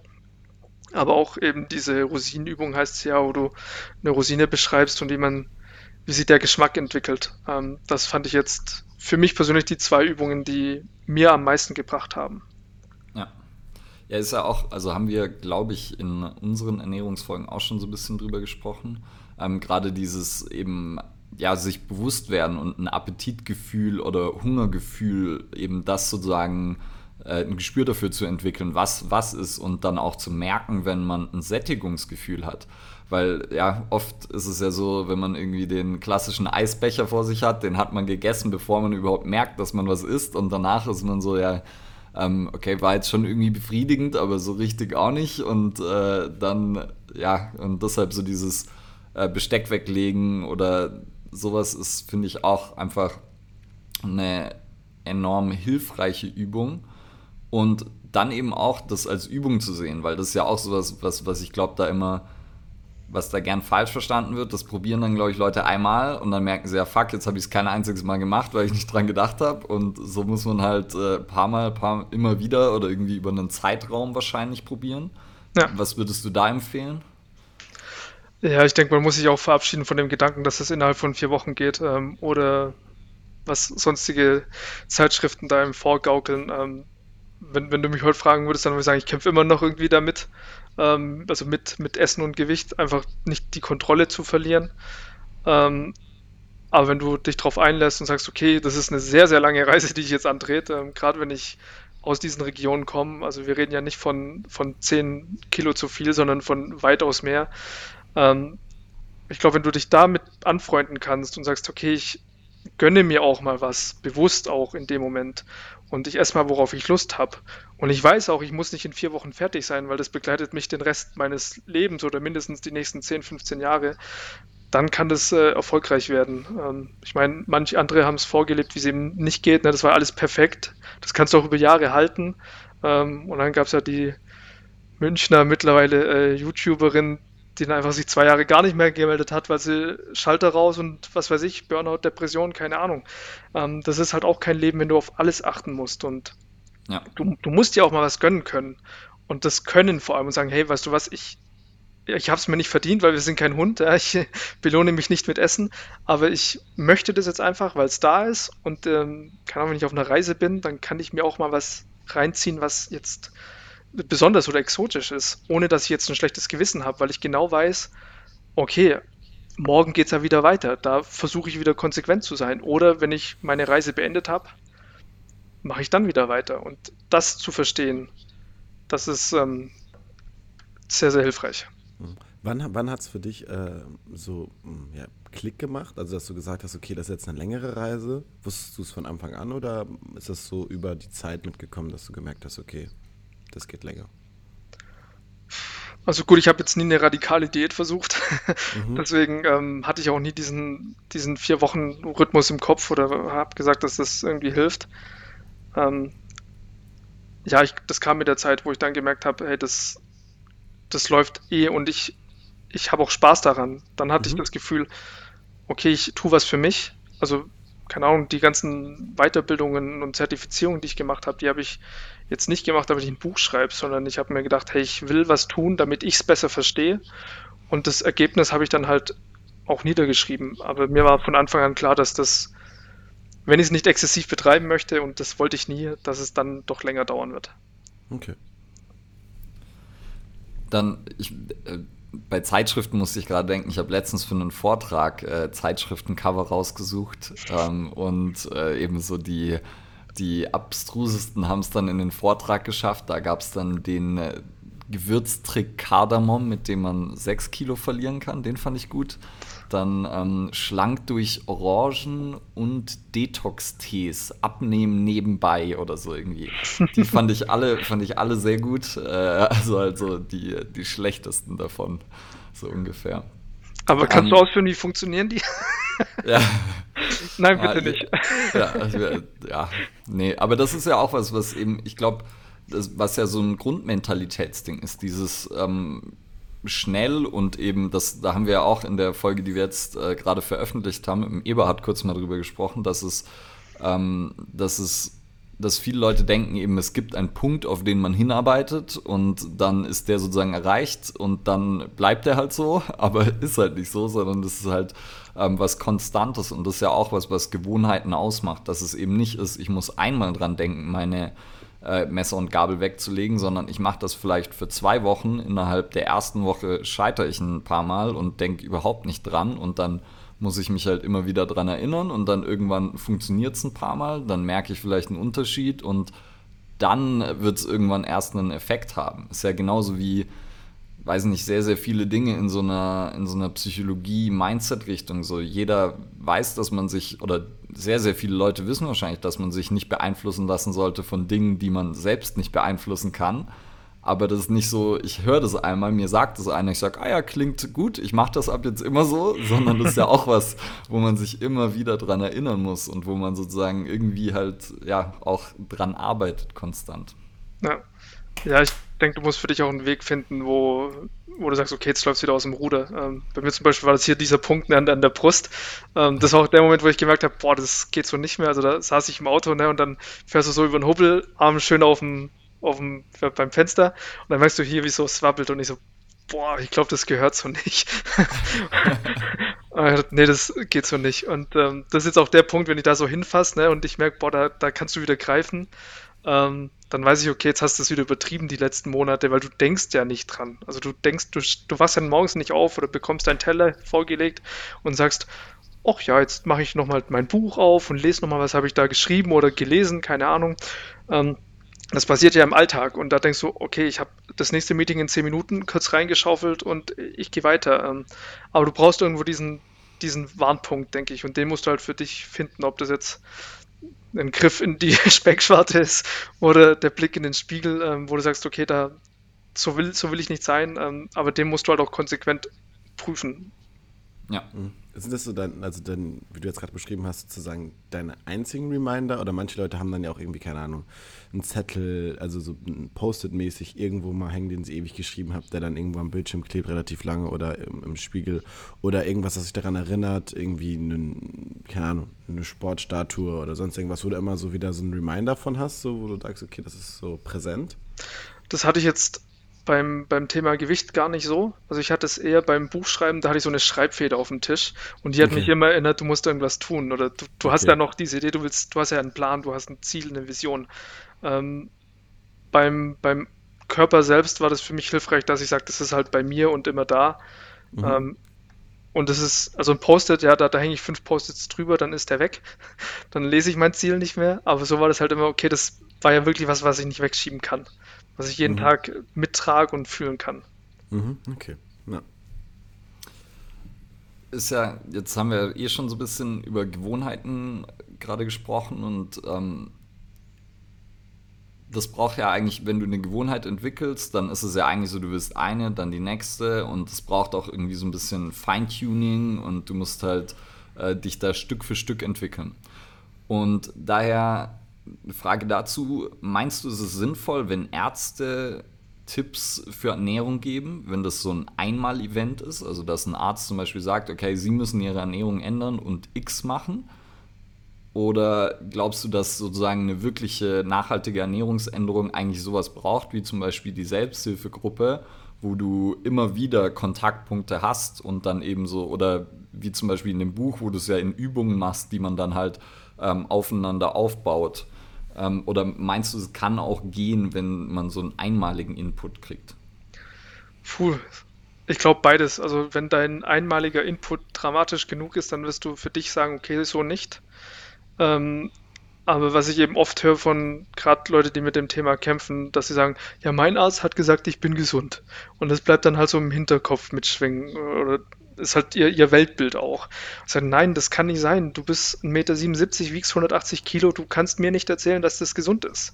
Ähm, also für den Moment mag es dir gut gehen, aber langfristig ist das nicht gesund. Und da, glaube ich, müssen Ärzte von dem, was ich jetzt höre, äh, vielleicht dramatischer und deutlicher werden und sagen, hey, guck mal, Freundchen, wenn du so weitermachst, dann rennt dein Sohn hier in fünf Jahren ohne dich rum. Mhm. Das ist nochmal so ein Eye-Opener, wo ich sage, oh fuck, ich tue das ja für was anderen. Ich habe ja auch diese Triggerübung beschrieben. Für wen mache ich das denn überhaupt? Ja, warum möchte ich denn jetzt mein Ziel erreichen? Sprich vom Gewicht runterkommen. Und wenn du irgendwie Familie hast, wo du sagst, hey cool, ich habe da ich habe ein Kind, ich habe zwei Kinder, dann, dann glaube ich, dass solche Statements von jemand, der so eine Expertenrolle hat, auch nochmal sehr, sehr viel besser wirken. Aber ich, das kennst ja selber, du bist aus dem Raum raus, denkst du, so ein Arschloch, ne? Und da hast du es dann wieder vergessen und denkst du, der hat doch eh keine Ahnung, der mag mich nicht, passt ihm nicht. Und dann hilft wieder eine Selbsthilfegruppe, wo sagt, ja, Moment, vielleicht hat er doch recht. Und ich glaube, wenn du das Hand in Hand gehen kannst, dann wäre das das Ideale. Und Selbsthilfegruppen werden ja in der Regel auch von irgendjemand betreut, ähm, im Idealfall von einem Arzt, ähm, der dann hergeht und sagt, okay, wir überführen dich da mal rüber und denk einfach mal drüber nach. Ich will, ich will nicht, dass du da hingehst, das ist deine Entscheidung, aber denk mal drüber nach, ob eine Selbsthilfegruppe vielleicht zielführend ist. Ja. Und dann glaube ich, dass über das Gemeinschaftsgefühl du da sehr, sehr viel bewegen kannst. Jetzt hast du gerade natürlich auch was äh, sehr Interessantes angesprochen, nämlich die ähm, Person, die sich dann gesund fühlt und darüber auch, wir hatten schon auch mal drüber gesprochen, also Cedric und ich, und ähm, was hältst du vom Thema Body Positivity? Ich schätze, ich hatte es erkauft. Ich habe gerade überlegt, wie ich es frage, aber. Puh. Ich glaube, du musst es halt realistisch betrachten können und nicht. Ich meine, ein positives Mindset ist allgemein nicht verkehrt. Aber ich darf nicht die rosarote Brille aufhaben und ähm, du hast ja dann so eine, so eine so eine Schemastörung, dass du dich so wie du bist gar nicht mehr wahrnehmen kannst. Dass du sagst, okay, das ist hier kein Wabbel, sondern das ist der übelste Muskel, den ich da habe und ihr seht es einfach nur nicht. Ähm, ich glaube, wenn du das übertrieben machst, dann kommst du genau in diese, in diese Falle rein und dann wird es nur noch schlimmer. Und ähm, was, was ich empfehle, ist, dass man sagt, okay, ich verlasse mich nicht nur auf jetzt eine Waage zum Beispiel, sondern ich schaue mir halt mal Bilder an. Ähm, ich mache Bilder, die muss ich ja nicht auf Instagram hochladen, wenn ich nicht möchte. Aber für mich mal so Bilder zu machen, hey, wie sehe ich denn mal ohne T-Shirt aus, das ist, das ist harte Realität. Und mhm. so ein Bild so von außen getrieben, das kannst du, das kannst du auch schlecht faken. Also gut, außer du kannst Photoshop, aber wenn du das ehrlich betrachtest, dann ist so, okay, das, das ist die Realität. Und Hast dann, für, ja. ja. Nee, sorry. Ich wollte nur noch sagen, und dann hilft dir natürlich auch ein positives Mindset zu sagen, hey, das ist mein Körper und ich mag ihn trotzdem. Ähm, und ich weiß, das ist jetzt ein Momentzustand und kein, kein Dauerzustand. Mhm. Hast du für dich das dann noch erlebt, dass das oft so vorgeschoben wurde? Also dieses Gefühl, so ich bin, es ist okay, so wie ich bin, weil, ähm, wie wir gerade schon angesprochen haben, es ist ja so, dass die gesundheitlichen, langzeitigen Folgen deutlich gravierender sind und dass es manchmal so vorgeschoben wird, ja, aber nach dem Motto so, ja, alles gut, ich bin so, wie ich bin und es ist so, also nach mhm. dem Thema Body Positivity bei mir war es jetzt nicht wirklich der Fall. Also ich habe natürlich gemerkt, dass es, dass es so nicht sein soll und ich habe auch gemerkt, ähm, oder die Gründe gemerkt, ähm, warum ich eben so viel reingehauen habe und mich wenig bewegt habe, das kommt ja hinzu. Mhm. Ähm, aber ich glaube. Selbsthilfegruppe zum Beispiel. Ja, ja ich, ich glaube, dass das Nein, ich weiß, dass es da häufiger mal vorkommt, dass du da auch den Zahn ziehen musst. Jetzt leben mhm. wir aber auch in einer digitalen Welt. Wenn du da, keine Ahnung, eine Facebook-Seite hast, ne, dann heißt es gleich, boah, der hat gesagt, ich bin dick, was für ein Arschloch, äh, keine Ahnung, der Typ. Ähm, da muss man das anders vermitteln dann auch nochmal. Und das merkst du dann über Grenzen, denke ich. Also wenn du sagst, komm, wir gehen mal einen Berg hoch, wenn du so fit bist. Mhm. Und er nach 10, 20 Minuten sagt, ah, nee, ich drehe wieder um, dann kannst du sagen, ja, also wir können schon noch dran arbeiten, wenn du möchtest. Also ich muss mhm. dich jetzt nicht beleidigen, damit du merkst, dass du Übergewicht hast, sondern ich kann dir deine Grenzen zeigen und dann kannst du sagen, willst du diese Grenze behalten, dann darfst du auch, du, du darfst ja, du darfst dich ja wohlfühlen und darfst ja deinen Körper lieben. Aber hier war halt deine Grenze und wir können dran arbeiten, das jetzt zu verschieben, also hoffentlich in die positive Richtung. Oder du bleibst halt weiter auf deinem Trichter und sagst, ich bin gesund, ich fühle mich wohl und passt schon. Wobei, ergänzend muss ich auch sagen, ich glaube nicht, dass übergewichtige kreuzunglücklich sind. Also ähm, nee. die, die leben ihr Leben genauso glücklich wie manch andere. Aber diesen Moment, wenn du mal Gewicht verloren hast, ich glaube, da, da wird dir jeder Übergewichtige sagen, boah, das ist so viel geiler jetzt, ich kann so viele Dinge mehr tun.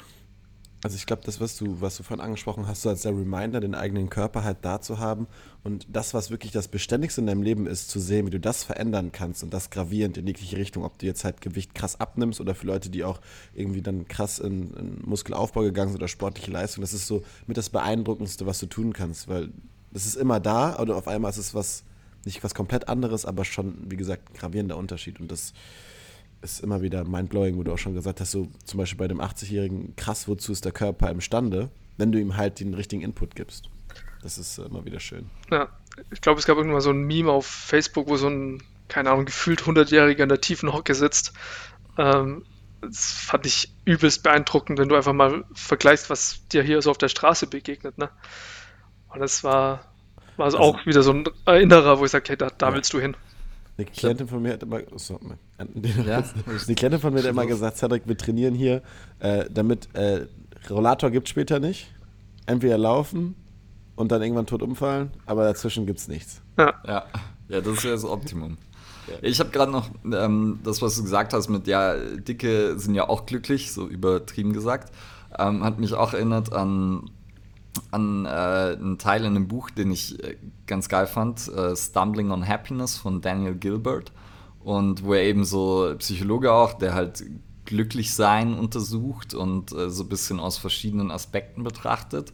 Und er nimmt äh, siamesische Zwillinge als Beispiel. Und dass siamesische Zwillinge eben oft getrennt werden, auch wenn vielleicht einer von beiden dann stirbt und sozusagen, und dann hat er eben eine, ein paar siamesische Zwillinge, die halt sagen, ja, sie sind glücklich. Und dass es aber dann sehr viele Leute gibt, die von außen drauf schon sagen, ja, die können ja nicht glücklich sein, weil die können ja gar nicht alles machen, was ich halt so mache.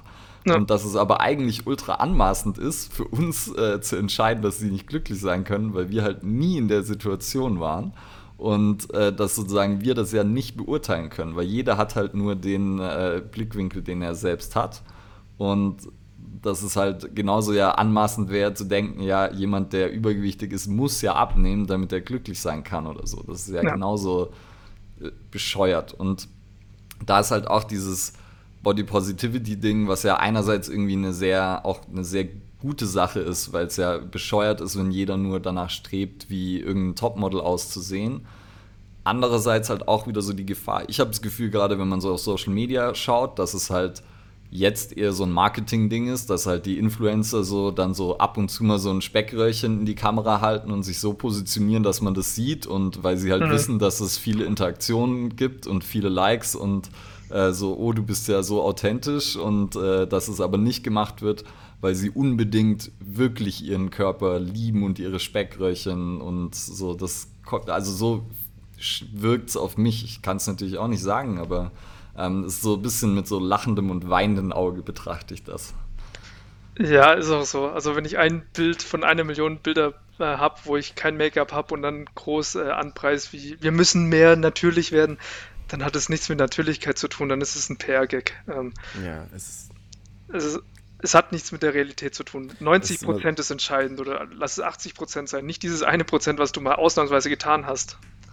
Ja, das ist immer so das Beste, wenn so irgendwann in der, in der Bio steht, Instagram is not reality und du denkst so, what the fuck, so, du hast irgendwie keine 200.000 Follower und machst drei Posts am Tag und eine Story. Und ich bin sowieso, glaube ich, äh, da so ein, manchmal so ein kleiner Einsiedler, ich kann so das Influencer-Gehabe nicht so gut mm, verkraften mit den ganzen Stories. Und ich frage mich auch noch, wenn dir vor zehn jemand gesagt hätte, der erzählt jemand den ganzen Tag, was er macht, hätte dir auch jemand in den Kopf gefasst und gesagt, so, wer will sich das denn angucken? Weil ja. will ich denn wissen, was er da auspackt, was er isst? Das, ist, das, ist, das interessiert mich doch nicht. Da fand ich immer die äh, eine, was das, ich weiß nicht, das war eine ähm, Werbung, glaube ich, für Datenschutz, wo die Leute irgendwie dann so rumlaufen und so Fotos verteilen an fremde Leute mit ihrem, was sie so gemacht haben und so, so Likes hochhalten und Leute anschreien, das gefällt mir. Geil. Ja. Das, das finde ich auch gut. Und ähm, was Ulle auch nochmal angesprochen hat, was mir immer wichtig ist, wenn es halt dann ähm, so ähm, auch noch vom Hintergrundwissen gefüttert werden würde, dass ähm, diese Body Positivity halt auch gesagt wird, okay, es ist okay, dass du dich selber liebst, aber lieb dich am, also ne, anders gesagt, ähm, mit, mit an die Hand zu bekommen, dass man halt auch auf seinen Körper achten sollte und das halt ähm, nicht einfach, okay, lieb dich, sondern dein Körper ist, wie gesagt, wie wir gerade besprochen haben, etwas, was dann, dich dein Leben lang begleitet und kümmere dich um ihn. Und äh, ganz oft ist es ja so, dass die Leute das dann so ein bisschen vernachlässigen. Das ist, wie du ja kurz gesagt haben, so ja, es ist alles okay, ich schiebe das vielleicht so ein bisschen vor, Hauptsache ich liebe mich selber, aber nein, kümmere dich um ihn, also schenke ihm wirklich Aufmerksamkeit und äh, ja, behandle ihn gut. Ja. Und das fehlt mir manchmal da ein bisschen. Ja, ich denke, man muss zum einen auch schauen, dass man den sozialen Vergleich nicht so überbewertet. Ähm, vor allem in so einer Filter- und äh, Fake-Welt, wie es eben Social Media ist. Da wird ein Filter hingepostet, dann siehst du keine Falten mehr oder du stellst dich halt in Position und dann ist, ist der Bauch weg oder sowas. Bauch weg, Hosen, gibt's ja alles, ne?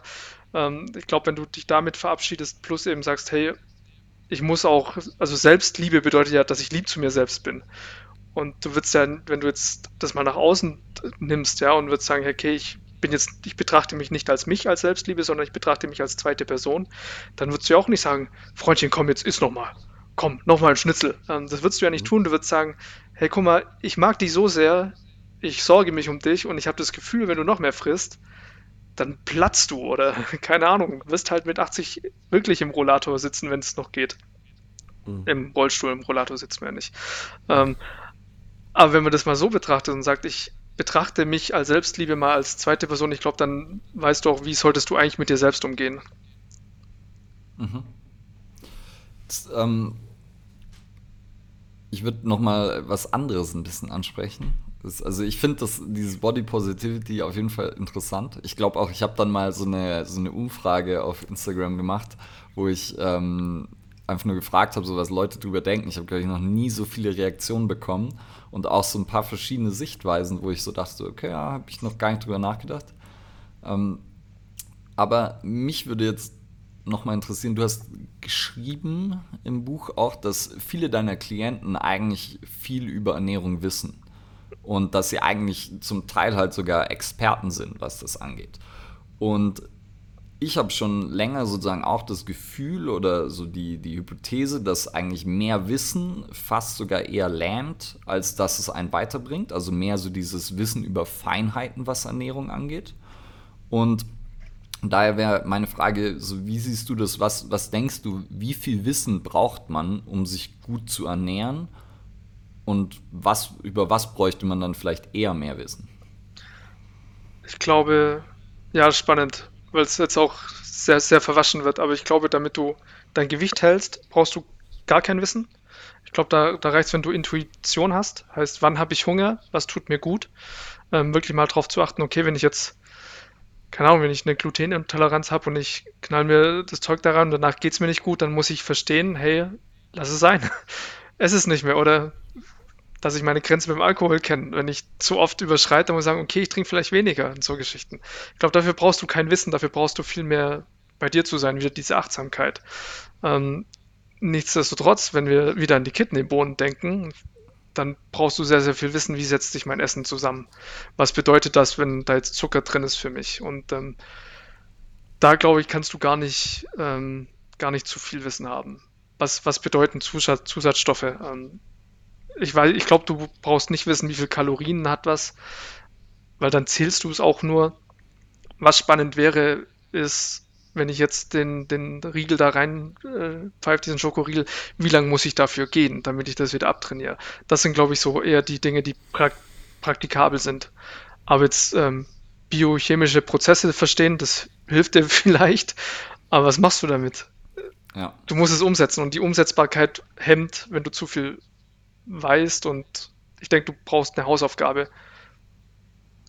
Ja, ich denke halt zum Beispiel auch immer, so wenn man, wenn man sozusagen einfach so, also ich bin dann auch so Fan von so Grundprinzipien. Und wenn man halt sagt, als zum Beispiel ein Grundprinzip, äh, man will möglichst unverarbeitete Lebensmittel essen, die man möglichst selbst zubereitet.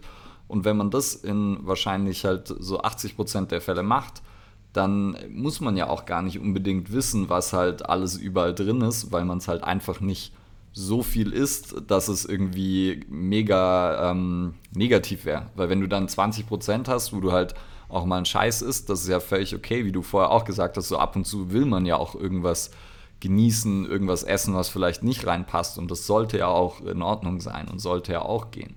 Und ja, daher ist auch sowas, wo ich immer mich halt frage, so, okay, was, was ist da der beste Ansatz und wie vor allem kann ich es jemandem vermitteln? Weil ich habe, glaube ich, für mich so einen Weg gefunden, der für mich funktioniert, aber das heißt ja nicht, dass er für andere so funktioniert. Ja. Mir, schwirrt seit Tagen der Satz, äh, selbst zubereiten ist das neue Bio im, im Kopf rum, ne? wo ich sage, okay, wenn du, wenn du weißt, was da reinkommt, ob das jetzt in deine, keine, in die Pfanne ist oder in dein Thermomix, in dein Cookit, wie auch immer, wenn du, wenn du weißt, was da drin ist, dann ist das so viel geiler, als wenn du einfach nur irgendwas holst. Und das ja finde ich, das wird auch die, die neue Generation, denke ich, werden die einfach sagen, ich möchte mich mit dem Essen mehr beschäftigen, ich möchte verstehen, was ist da drin. Ich möchte mich auch selbst zerstören können. Wenn ich auf die Wiesen gehe, dann ist nicht mein Ziel, dass ich, dass ich jetzt da gesund und munter zurückkomme. Achtsam acht Maß trinkst. Achtsam, das geht nicht. Aber da hast du auch so einen kleinen äh, Drang zur Selbstzerstörung und den willst du natürlich auch irgendwo halten äh, lassen, ja. Und den muss man sich auch gönnen. Aber ich gebe dir da schon recht, dass du dass du viel mehr verstehen musst, was kommt auf meinen Teller. Und dann auch noch eine Frage, die, oder ich habe es mir vorher schon aufgeschrieben, äh, auch zu den Kidneybohnen und so. Wie empfindest du Tracken grundsätzlich? Also so, weil du hast ja schon ein Manko gesagt, dass eben, dass man da nicht unbedingt alles bedenkt, was, was man da bedenken könnte. Ja, ja ich, ich für den Anfang finde ich es gut, weil du einfach so ein Gefühl dafür bekommst, was ist in etwa drin. Ähm, Landjäger war so ein Ding bei mir, wo, wo ich gemerkt habe, boah, ein Landjäger hat, keine Ahnung, 200, 300 Kalorien, ne? Und jetzt isst du so eine Packung Landjäger und hast eigentlich schon für zwei Tage ausgesaugt im Endeffekt. Und ja. das fand ich schon eine Erkenntnis, wo ich dachte, krass, das hättest du ohne Tracken nie, nie gewonnen. Ähm, aber ich glaube, dass dein Leben nicht nur, nicht nur Waage und ähm, Kalorienzählen sein sollte.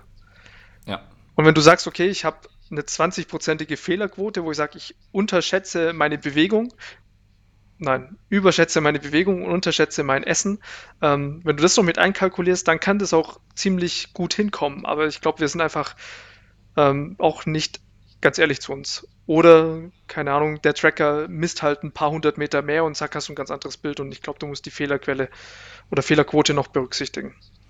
Ja, Glaube ich auf jeden Fall. Also man muss, ähm, übrigens Audiokommentar, Cedric hat gerade Besuch von der, ähm, ja, fünf, von einer fünfjährigen Freundin von ihm, die gerade versucht, ins Mikro zu sprechen. Daher sind wir kurz ein bisschen abgelenkt auch. ähm, ja, aber... Ähm, zieh mal kurz um, Sekunde. Also, ja. ihr könnt ja weitermachen. Ja, passt. Das ist live, das kann man nicht äh, planen. Ja, kann, kann man nicht machen. Ja, also was du gesagt hast, ich glaube, man muss halt sich der Fehlerquellen bewusst sein und einfach wissen, okay, das kann sehr weit abweichen, weil halt das, was auf der Verpackung steht, muss nicht stimmen. Das, was du verstoffwechselst, ist vielleicht ein bisschen anders als das, was ich verstoffwechsel. Das, was der Fitness-Tracker anzeigt, ich habe jetzt mal mit so einem so, mit so einem Pulsgurt so ein bisschen rumgespielt und äh, der zeigt mir Kalorienzahlen, die ich verbrenne, die sind so überbewertet. Also das ist, äh, wenn man sich darauf verlassen würde, dann würde ich wahrscheinlich, äh, ja, dann könnte ich irgendwie mich massiv überfressen und äh, würde es sozusagen und könnte es mir selbst verargumentieren. Ja. Und äh, ja. Das, das, ist die große Challenge. Das hatte ich Tatsache auch allerdings bei Distanzen, dass ich irgendwie zwei, drei Kilometer mehr hatte auf, auf der Uhr, als ich dann ah, wirklich äh, mal nachgemessen habe. Und wenn es jetzt, keine Ahnung, bei 100 Metern ist es nicht so dramatisch, aber wenn es halt um Kilometer geht, dann denkst du ja auch, okay, das darf eigentlich nicht sein und da ist der Anspruch äh, von manchen Herstellern einfach zu schlecht, als dass ich jetzt pauschal sagen könnte, nimm ihn oder nimm ihn nicht. Ähm, oder nimm den, weil ich auch keine Ahnung habe, wie der dann nachher wirklich akkurat misst. Aber je mehr du, glaub einfach, diese Regelmäßigkeit an Training integrierst, umso weniger interessiert dich das wirklich, weil dann siehst du auch Veränderungen und ähm, da sind wir wieder beim Körper. Wenn dein Tracker erfolgreich ist, dann siehst du es auch an deinem Körper. ja, glaube ich auch. Und auch da, ähm, eben das ist ja auch sowas, wo man ja eh eigentlich sozusagen eine Regelmäßigkeit halt schaffen will und dann kommen die Erfolge und dann ist halt das Tracken einfach, wie du gesagt hast, so Gefühl kriegen, perfekt und eben dann auch das in Verhältnis setzen, weil wenn du halt irgendwie, wenn du massiv über dem bist, was du verbrauchst, dann weißt du, okay, da kannst du was machen und wenn du siehst, du hast halt irgendwie 3000 Kalorien und eigentlich verbrauchst du 2800, aber du nimmst ab, dann ist das ja auch fein. So, dann, äh, dann kannst du sie in ein Verhältnis setzen und weißt halt, okay, die Messfehler sind halt so und so, ähm, solange man es dann irgendwie mit anderen Sachen noch so absichert, sozusagen. Ja. Dann kann es eine Option sein. Und dann bist du auch ganz schnell wieder beim Thema Achtsamkeit und Intuition. Ja. Ja. Ja, das ist ja auch was, was wir hatten, dass halt sozusagen Tracken sollte nicht sozusagen Grund sein, dann das zu verlieren oder das nicht, sich darum nicht zu kümmern. Weil, äh, ja, so dieses Gefühl für einen selbst ist halt, das sollte man ja dann auch haben, wenn, wenn man wenn man vielleicht auf den Tracker keinen, keinen Zugriff hat oder wenn man halt im Restaurant sitzt und dann eben irgendwas vorgesetzt kriegt und jetzt nicht das abwiegen kann und nicht sehen kann, okay, von welchem Hersteller ist es und bla bla bla. Ja. Audiokommentar, Cedric ist back. ist kurz am Ziehen. Die kam gerade wieder vom Inliner-Skaten und mir wurde erzählt, äh, dass er jetzt Inliner fahren kann. Und, okay, äh, ja, gut. ein paar Mal hingefallen ist. Ja. Scheitern gehört zum Erfolgreichsein dazu. Ja. Wieder aufstehen, weitermachen. Ne? Ja, Sebastian, ist, äh, hat man Motivation oder bekommt man Motivation? Uh. Hm, sehr spannend.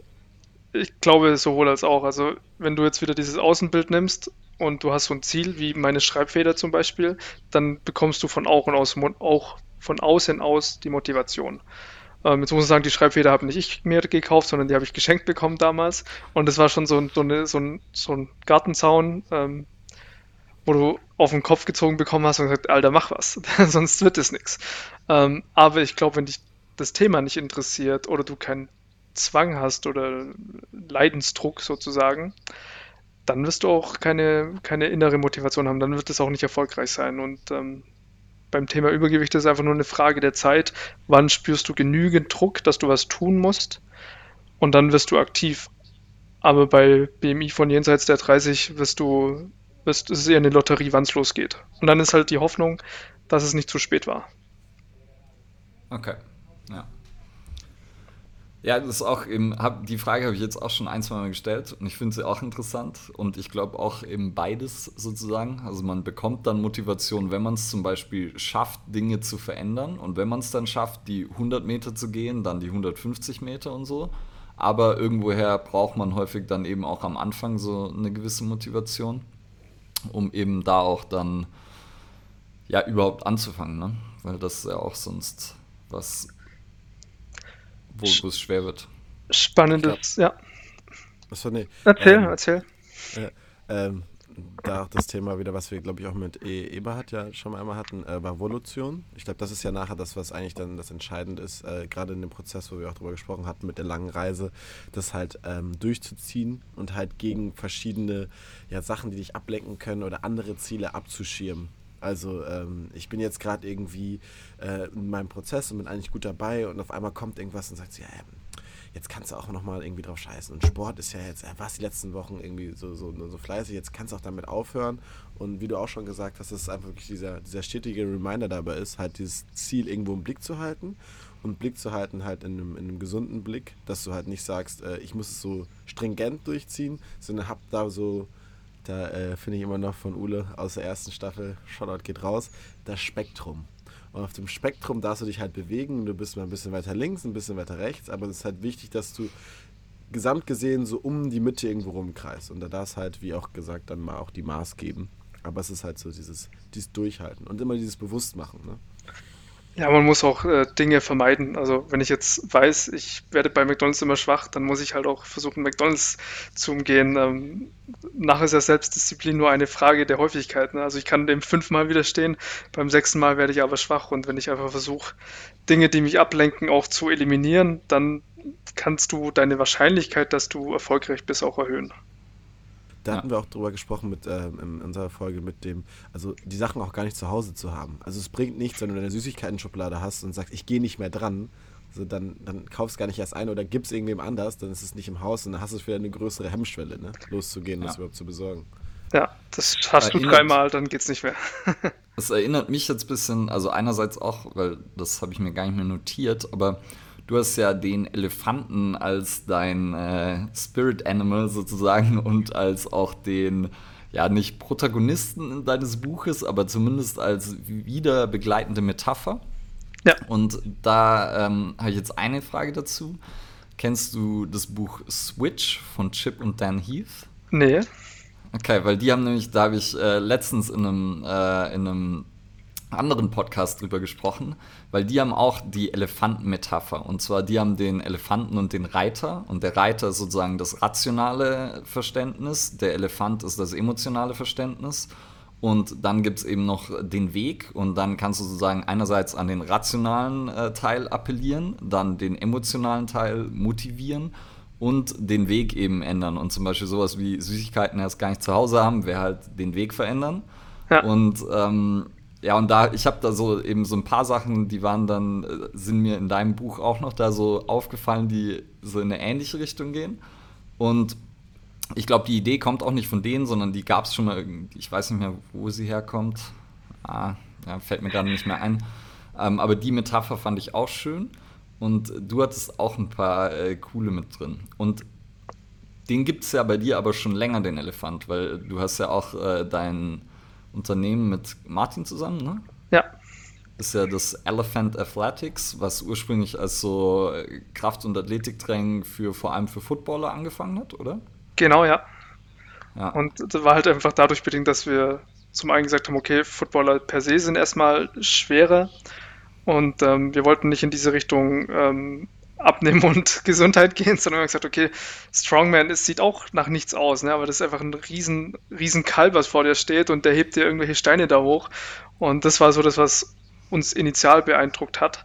Ähm, mit der Zeit kam aber auch, dass der Elefant für, für uns jetzt mehr wurde als einfach nur Kraft ähm, und dieses große Bild, sondern er ist auch anmutig, anmutig auch.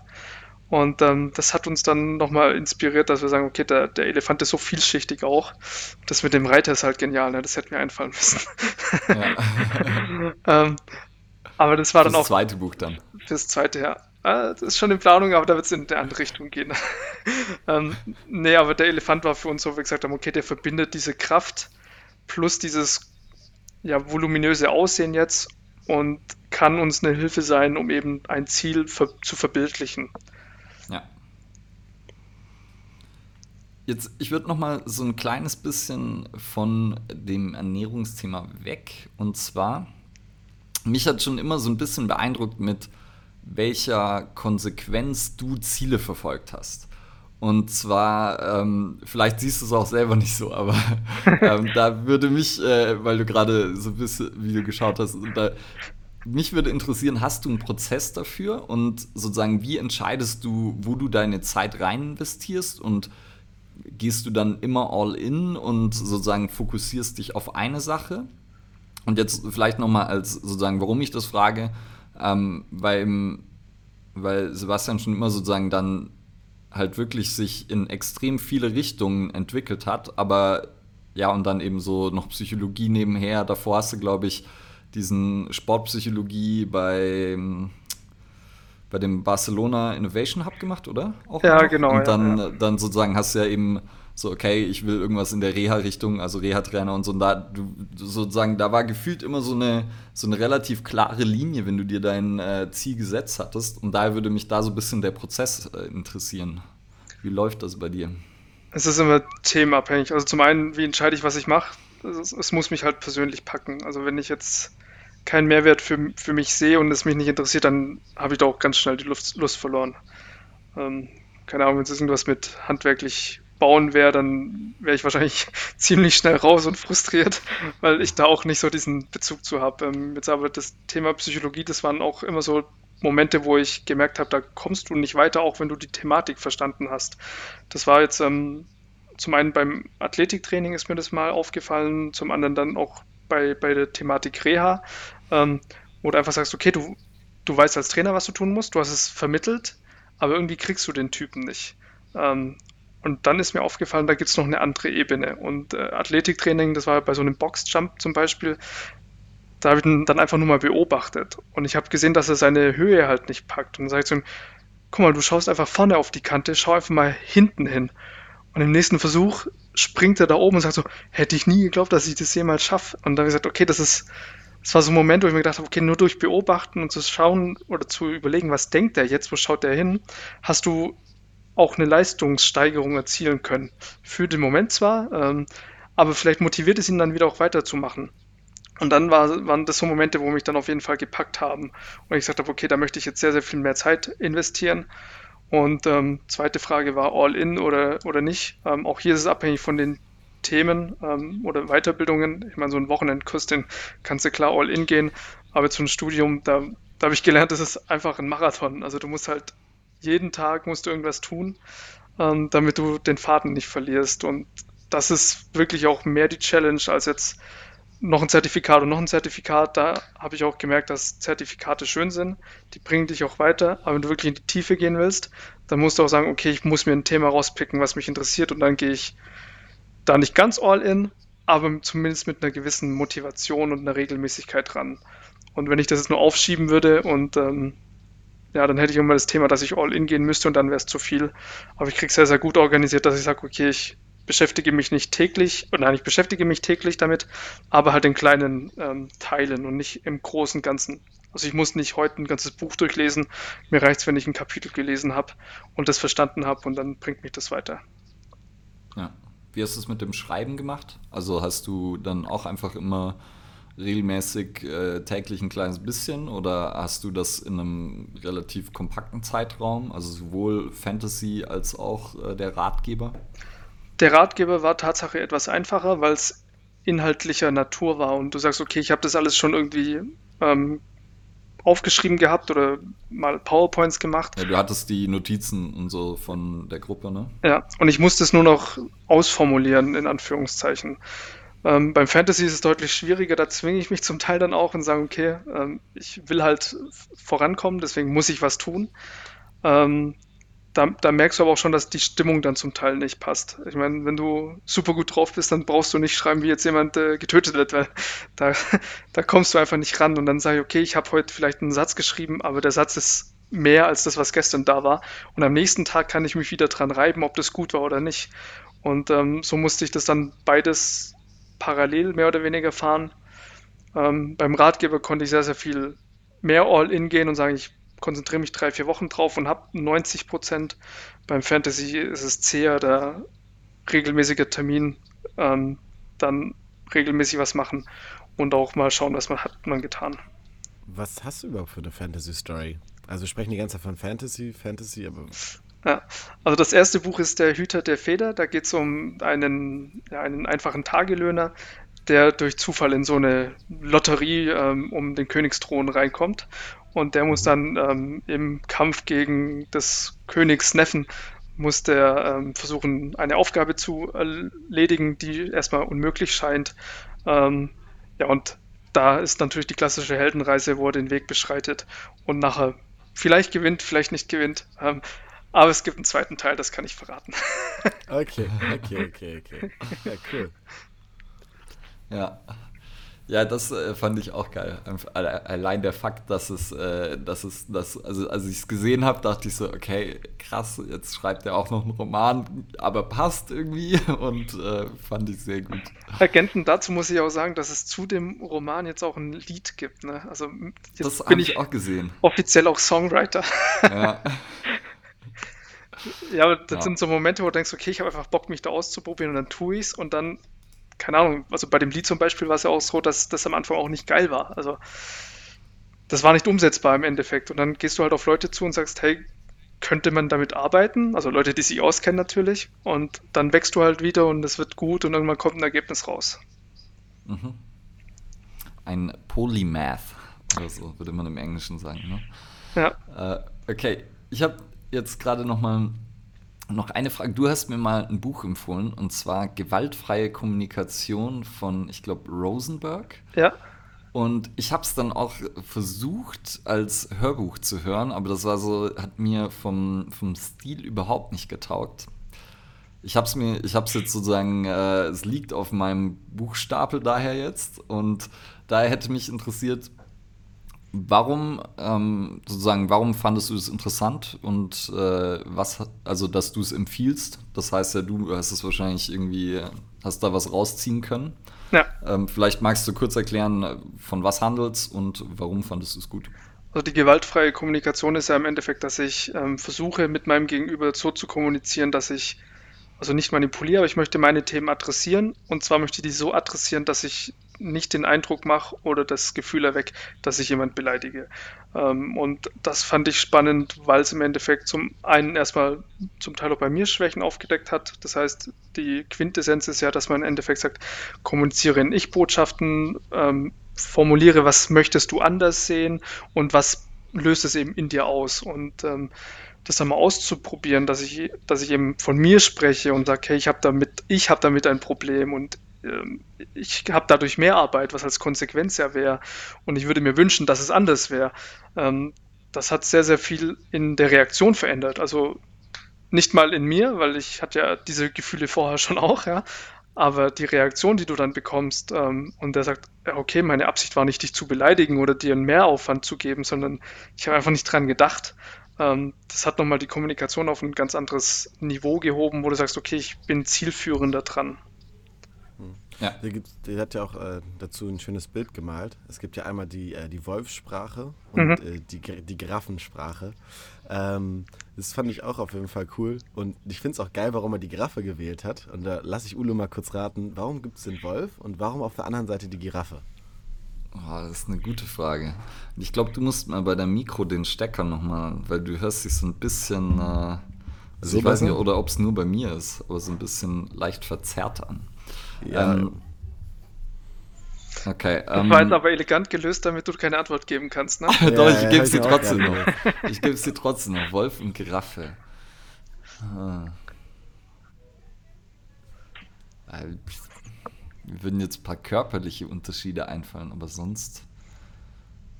Jetzt wäre so der Klassiker wäre wär ja so Wolf und Schaf. Aber. Ja.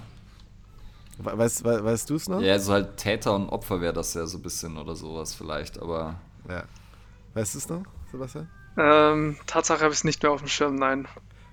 Es, äh, der hat die Giraffe gewählt, weil äh, die Giraffe mit das größte Herz hat. Ah. In der Tierwelt. Weil, und das ist auch geil, weil das Gehirn halt so weit oben ist. Ne? Du musst ja erstmal den ganzen Hals hochpumpen und deswegen hat die Giraffe mit das größte Herz. Also sozusagen die Sprache des Herzens. Okay, ja gut. Das, das macht ja. Sinn, ja.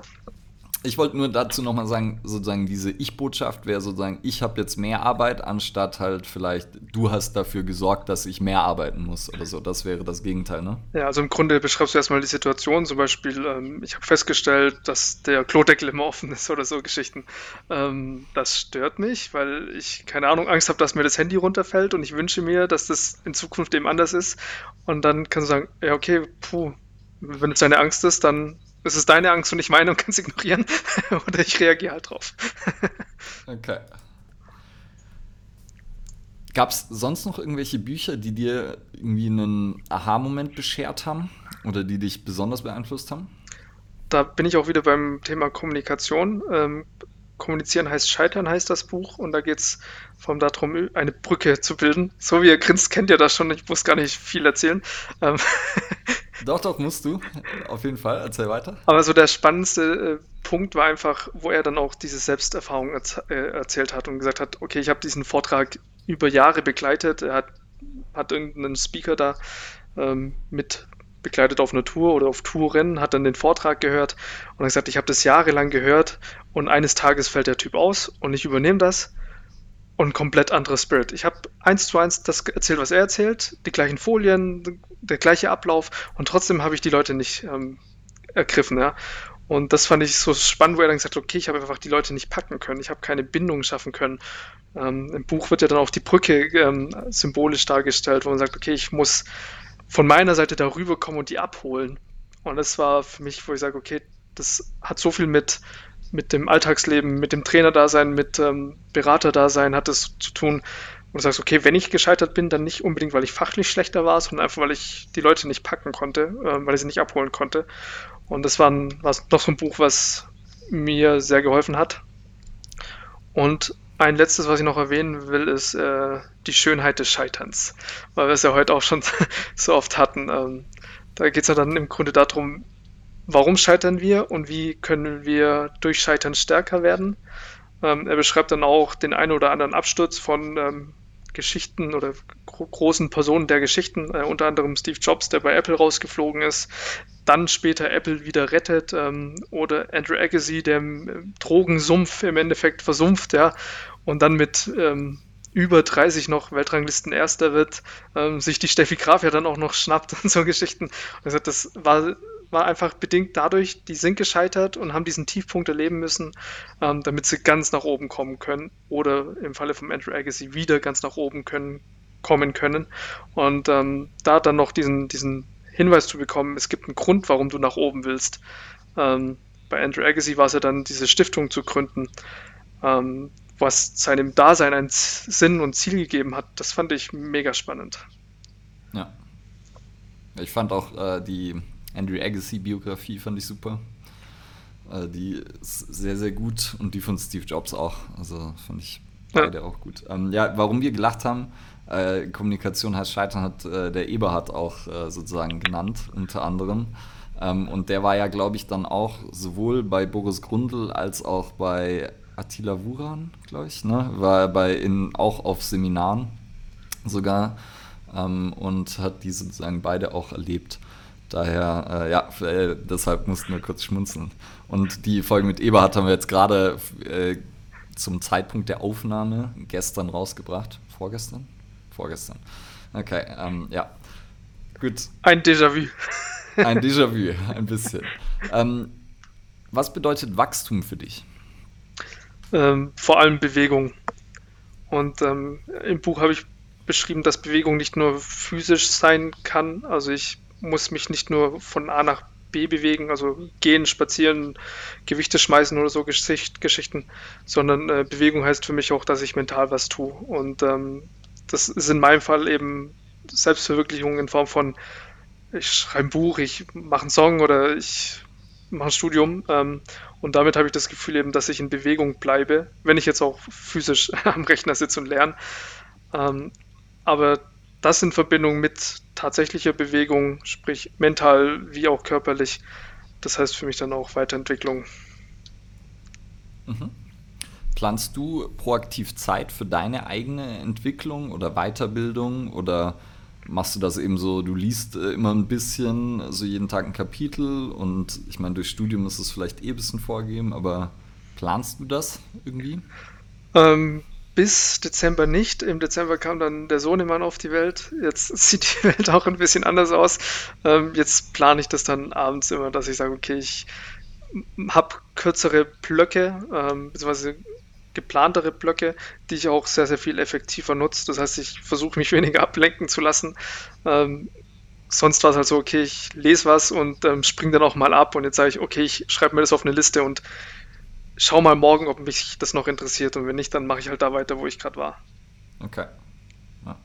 Hast du einen Fünfjahresplan? Ähm, tatsächlich nicht. Also ich habe hab das mal gehabt, wo siehst du dich in fünf bis zehn Jahren? Ähm, habe es dann irgendwann aufgegeben, weil ich auch zu sprunghaft war in, in der Vergangenheit. Ähm, jetzt habe ich so meine drei, vier, fünf Kernthemen, glaube ich, gefunden, die ich auch konsequent weitermachen möchte. Ähm, und sobald das Studium rum ist, dann kümmere ich mich auch um, um die Ausrichtung dann danach. Okay. Und jetzt kommt sozusagen der nächste Fantasy-Roman erstmal? Der ist fertig, der ist jetzt auch gerade schon in der Mache, beziehungsweise im Finalisieren, das heißt, der sollte im Juni auf den Markt kommen. Okay. Und dann kommt nochmal aber auch äh, eventuell nochmal was Ratgebermäßiges, oder? Genau, dieses Mal plane ich dann aber eher so in die Richtung ähm, Hochleistungssport. Also was heißt Hochleistungssport? Vor allem Hochleistungssport im Sinne von, ich bin Vollzeit tätig und möchte mich hochleistungssportlich noch irgendwie weiterentwickeln. Das heißt nicht, dass ich Profi bin, sondern ich will so diese Schwelle eigentlich beschreiben, ähm, wo es dann darum geht, wie organisiere ich auch meinen Alltag, ähm, wie kann ich gegebenenfalls planen. Jetzt muss man auch sagen, in dem Buch, was ich jetzt beschrieben habe, da ist der große Fokus ja gar nicht ähm, die Bewegung, also es sind Bewegungsbilder ähm, drin und es sind Übungen drin und auch so eine kleine Anleitung, wie man das machen kann. Ähm, aber ich denke, da gibt es auch andere Plattformen, die deutlich besser geeignet sind als ein Buch. Also ich finde Video für Bewegung deutlich besser als das, was ich da jetzt machen musste, aber es war so ein, so ein Trigger, um zu sagen, guck mal, es ist gar nicht so schwer. Ähm, bei dem nächsten wird es dann wahrscheinlich so drauf rauslaufen, dass es vielleicht ein paar weniger Bilder werden. okay. Ja. Wie gehst du mit Fehlern oder Rückschlägen um? Ich liebe Fehler und Rückschläge. Also das spätestens äh, seit dem Buch Scheitern heißt ähm, äh, Schönheit des Scheiterns, so rum. Jetzt schon die Buchtitel vermixt. Ähm, nein, aber er beschreibt ja auch, du musstest als Kind musstest du 2000 Mal hinfallen, damit du, damit du überhaupt laufen kannst, ja. Und das war dann auch so der Moment, wo ich gedacht habe, ja Moment, ich erwarte immer von mir, dass es gleich perfekt ist und keine Ahnung, du bist handwerklich ungeübt, nenne ich es jetzt mal, begabt ist so eine Sache, ähm, setzt einen Bohrer an und der rutscht dir aus und dann ist es halt einer von 2000 Versuchen gewesen. Ne?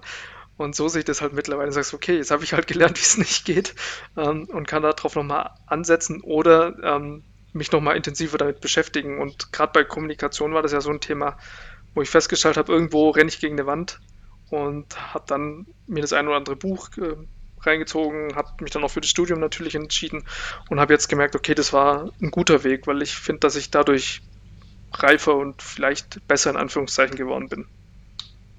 Ich finde es auch, auch krass, das ist ja auch was, was ich bei mir genauso äh, beobachte, dass man das jemandem erst erzählen muss, dass es völlig okay ist, dass man etwas nicht kann, was man noch nie gemacht hat und dass man das Leuten auch sagen muss. Also das ist ja eigentlich, würdest du ja denken, das ist komplett selbstverständlich, dass du, wenn du das erste Mal ein Loch bohrst, dass du das nicht so gut machst wie jemand, der eine handwerkliche Ausbildung hat und das schon äh, ein Jahrzehnt macht, aber trotzdem hat man oft diese Erwartungshaltung an sich selbst und ist dann irgendwie enttäuscht und pisst, wenn man es nicht hinkriegt. Und das finde ich auch so, also finde ich auch irgendwie sehr spannend, weil ich ja einfach auch nicht verstehe, warum es so ist. Ich finde sogar, dass es gibt so in zwei Richtungen. Es geht einmal, dass man enttäuscht und pisst ist. Und gerade bei uns in, in, der Branche ist es ja leider so, dass die Leute dann sogar denken, sie können es halt. Ne? Also das ist so klassisch im Training. Ja, wieso Sport? Das ist doch, ist doch nichts Schwieriges. Dann mache ich doch mal eben so. Wie du auch manchmal angesprochen hast, so 30 Jahre kein Sport. Aber du, ich kann mir Jogging-Schuhe kaufen und dann kann ich erstmal bei mir im Stadtpark versuchen, direkt die 5 Kilometer zu rennen. Und dann denkst du dann so, ja. Okay, danke. Ja, man muss auch sagen, das ist auch der Weg, den man äh, beschreitet und welchen Leuten man begegnet. Also ich muss sagen, ich hatte der Woche auch sehr, sehr viel Glück, ob es jetzt im FT-Club war, wo ich scheitern durfte, ja. Und ähm, da würdest du dann auch nicht abgewertet. Und scheitern heißt ja erstmal, dass du was nicht umsetzen konntest und äh, jetzt kann die Reaktion sein, ja, du Pfeife, ne? Oder ja, okay, gut, dann haben wir was, worüber wir reden können. Und da bin ich auch dankbar für, dass ich so, so viele Leute hatte, die gesagt haben, okay, jetzt hat es halt nicht gepasst, ne? aber schau mal, hier ist ein Buchtipp, hier ist, ähm, schau dir das Video an oder kriegst halt was von mir gelernt. Und das ist, das ist das, was jetzt mir den Mut auch gegeben hat, ähm, scheitern zu dürfen. Ja, sehr cool. Was steht sonst so an noch? Also, was, was hast du geplant, wenn die diversen Bücher äh, fertig sind? Oder was ist nebenher vielleicht noch geplant? Gerade versuche ich dieses Thema ähm, Sport äh, mit Übergewicht nochmal mehr zu forcieren. Das heißt, ich möchte diese Lücke auch schließen, die die Studios ähm, aufreißen. Ähm, hat jetzt auch natürlich durch Biggest Loser nochmal so ein ganz anderes Bild von, wie funktioniert Training überhaupt. Ähm, das möchte ich ähm, realistischer gestalten. Ähm, bedeutet, ja, dass, dass es Online-Content geben soll, wo man sagt, okay, einmal, zwei, dreimal die Woche hast du da irgendwie ein Video oder eine Session, wo du dran teilnehmen solltest, ähm, damit du dein Ziel erreichst. Und natürlich auch das, was in dem Buch drin ist, das möchte ich noch sehr, sehr mehr Leuten mitgeben und sagen, guck, das ist das, dein Hausaufgabenheft, füll das zu der Bewegung hin aus und dann wirst du, wirst du auch dein Ziel erreichen. Und ähm, da bin ich jetzt gerade an der Findungsphase, wie das dann in Zukunft noch laufen kann. Ähm, sprich, welche Plattform, welche, welches Prozessmodell dahinter und ähm, das ist die Challenge im Moment. Sehr cool. Hört sich nach einem sehr äh, sinnvollen Projekt an, auf jeden Fall. Sinnvoll und sehr, sehr groß. Ja. Aber das machst du ja gerne, dir auch große Projekte dann zu suchen. Solange es erfolgreich auch, ist, ist alles gut. Ich wollte gerade sagen, und ich bin auch überzeugt, dass es dann halt auch äh, bei dir ja auch äh, zumindest zur Vollendung geführt wird und dann eben, wenn es das wird, also wenn du dich entscheidest, da viel Zeit reinzustecken, dann auch erfolgreich wird. Ähm, ja, und sonst, ich würde sagen, wir haben jetzt halt schon auch wieder über anderthalb Stunden tatsächlich. Damit sind wir, glaube ich, auch der längste Podcast wahrscheinlich wieder, ne? Ja. Ziel erreicht. Ziel erreicht. Und wir haben gar nicht so viel irgendwie. Ich hätte ja auch wieder erwartet, dass ein bisschen noch mehr, äh, ja, ich will jetzt nicht Schwachsinn sagen, aber ein bisschen mehr Schwachsinn dabei ist. Ich finde, wir sind, waren, waren sehr, ähm, sehr diszipliniert und sehr, sehr, sehr äh, themenorientiert. Ich weiß ja nicht, wie ihr sonst so äh, quatscht. Also, ich kann das, ja nicht von, kann das jetzt nur von außen beurteilen und das war ein gepflegtes Gespräch. Also ich, ich kann ja mal so eine Anekdote kurz, wie ich normalerweise immer äh, über, wenn ich von Basti erzähle, dann sage ich normalerweise immer so, also mir so eine Sache ist mir in Erinnerung geblieben, da ist er, wenn er zu einem Kurs ist er reingekommen und dann sozusagen, wenn der Kurs starten sollte, dann kam erstmal der Spruch, so, machen Sie sich alle frei, dann können wir loslegen. Und äh, so war so der, äh, der Grundtenor. Ähm, ja, und äh, daher, ja, ich war fast äh, überrascht, dass wir nur sehr wenige Sprüche äh, hatten. Aber das nächste Mal machen wir eine Bierrunde und nehmen das auf und ja. dann wird spannend. ich habe auch, hab auch schon überlegt, ob wir den, ob wir den Alex, äh, ob wir den Gelfius Alex noch auch dazu nehmen. Ähm, aber das, da hätte ich dann gedacht, dass wir dann vielleicht äh, überhaupt nie zu irgendwelchen Themen kommen und das wird ähm, gefährlich. ein bisschen Bedenken. Sehr gut. Wenn man dein Buch haben will, also sowohl Fantasy-Roman als auch äh, Ernährungsratgeber. Wo geht man da am besten hin? Weil ich glaube, es sind unterschiedliche Orte, ne? Sagen wir so, man kann es überall äh, bekommen. Es ist ja global gelistet auch, also im Buchhandel wie Online-Plattformen. Wenn mich jetzt aber einer fragen müsste, wo soll ich mein Buch kaufen, dann geht am besten auf www.buch7.de und die Besonderheit ist daran, die spenden Teile des Gewinns an sozialen Projekte. Und so kann ich zumindest über die Buchschiene noch einen Beitrag leisten, dass es vielleicht nicht ein großes amerikanisches Online-Handelunternehmen wird, sondern äh, irgendwas in der Region Bayern oder Deutschland. Okay. Oder natürlich äh, bei Elephant Athletics selber. Da gibt es auch elephant-athletics.de www.elephant-athletics.de. Ähm, beim Fantasy muss man allerdings nochmal erwähnen, ich ähm, veröffentliche unter dem Pseudonym L.T.Eiren mit AY. Ja. Sehr gut.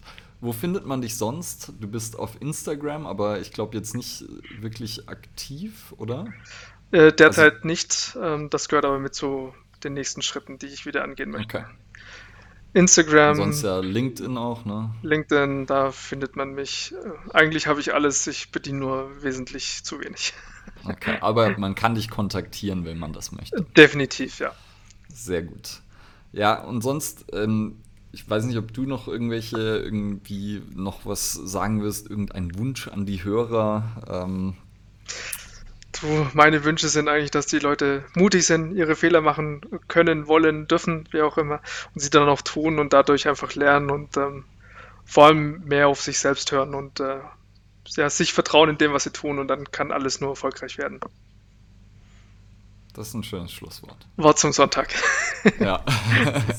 wir sind ja, wir sind ja immer Fan von Floskeln auch und so, deshalb. Äh wir bringen auch irgendwann, glaube ich, so einen Kalender raus mit Kalendersprüchen. Äh, dann ja. nach dem Spiel ist vor dem Spiel und elf Freunde müsst ihr sein. Okay, danke. und wir sind ja auch schon mit äh, einem Superspruch eingestiegen. Und ja. von daher auch nochmal danke an alle, die bis hierhin zugehört haben. wir sind jetzt äh, bei einer Stunde 40. Daher ähm, freut mich, wenn es euch gefallen hat. Gebt uns gerne Feedback, schreibt uns Nachrichten, teilt uns mit Freunden, Bekannten. Ähm, wenn ihr irgendwen habt, äh, der sozusagen eine Selbsthilfegruppe brauchen könnte. Genau, das wäre noch was, was mich, was mich interessieren würde. Wo finde ich so eine Selbsthilfegruppe? Ähm, Im Netz kann man das sehr, sehr gut googeln. Da gibt es die, ähm, es gibt so eine Selbsthilfegruppe Gruppe, Plattform, ähm, so ein Verband auch, den man dann über den Verband für Selbsthilfegruppen findet. Ähm, da kann man es versuchen. Oder wenn man jetzt gerade mit dem Thema Übergewicht kämpft, dann bei Ernährungsberatern oder Kliniken mal anfragen. Die sollten da jemand, denke ich, kennen. Sehr cool. Weil das finde ich einfach ein, ein ja, sehr interessantes Format und ich glaube, was, was halt gut funktionieren kann. Ja, definitiv. Von daher, Sebastian, nochmal danke für deine Zeit. Ich fand es äh, sehr gut. Ich fand, es waren äh, viele interessante Punkte mit drin. Und ich bin gespannt ähm, auf die nächsten Bücher. Und dann kommst du einfach nochmal und wir reden auch da wieder drüber.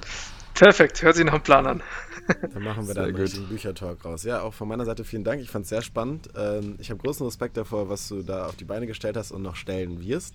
Äh, bin ich wirklich gespannt drauf und äh, jetzt kann ich auch endlich meine LinkedIn-Anfrage rausschicken. und dann bin ich da auch immer up to date. Nee, es hat mir wirklich Spaß gemacht. Ich finde das Thema sehr wichtig und ähm, ich denke mal, dass wir da bestimmt nochmal wieder zusammenkommen werden. Perfekt, freut mich zu hören. Vielen Dank und danke, dass ich da sein durfte. Gerne. Sehr gerne. Äh, ja, wie alles immer, ne? Macht alles das, was ihr sonst auch in der ersten und zweiten Staffel gemacht habt. Äh, like, share, share subscribe. subscribe, Haustiere und so weiter. Großeltern. Erzählt den Leuten im Impfzentrum davon. Das ist das Beste. Wir hören uns bis zum nächsten Mal. Adios. Tschüssi.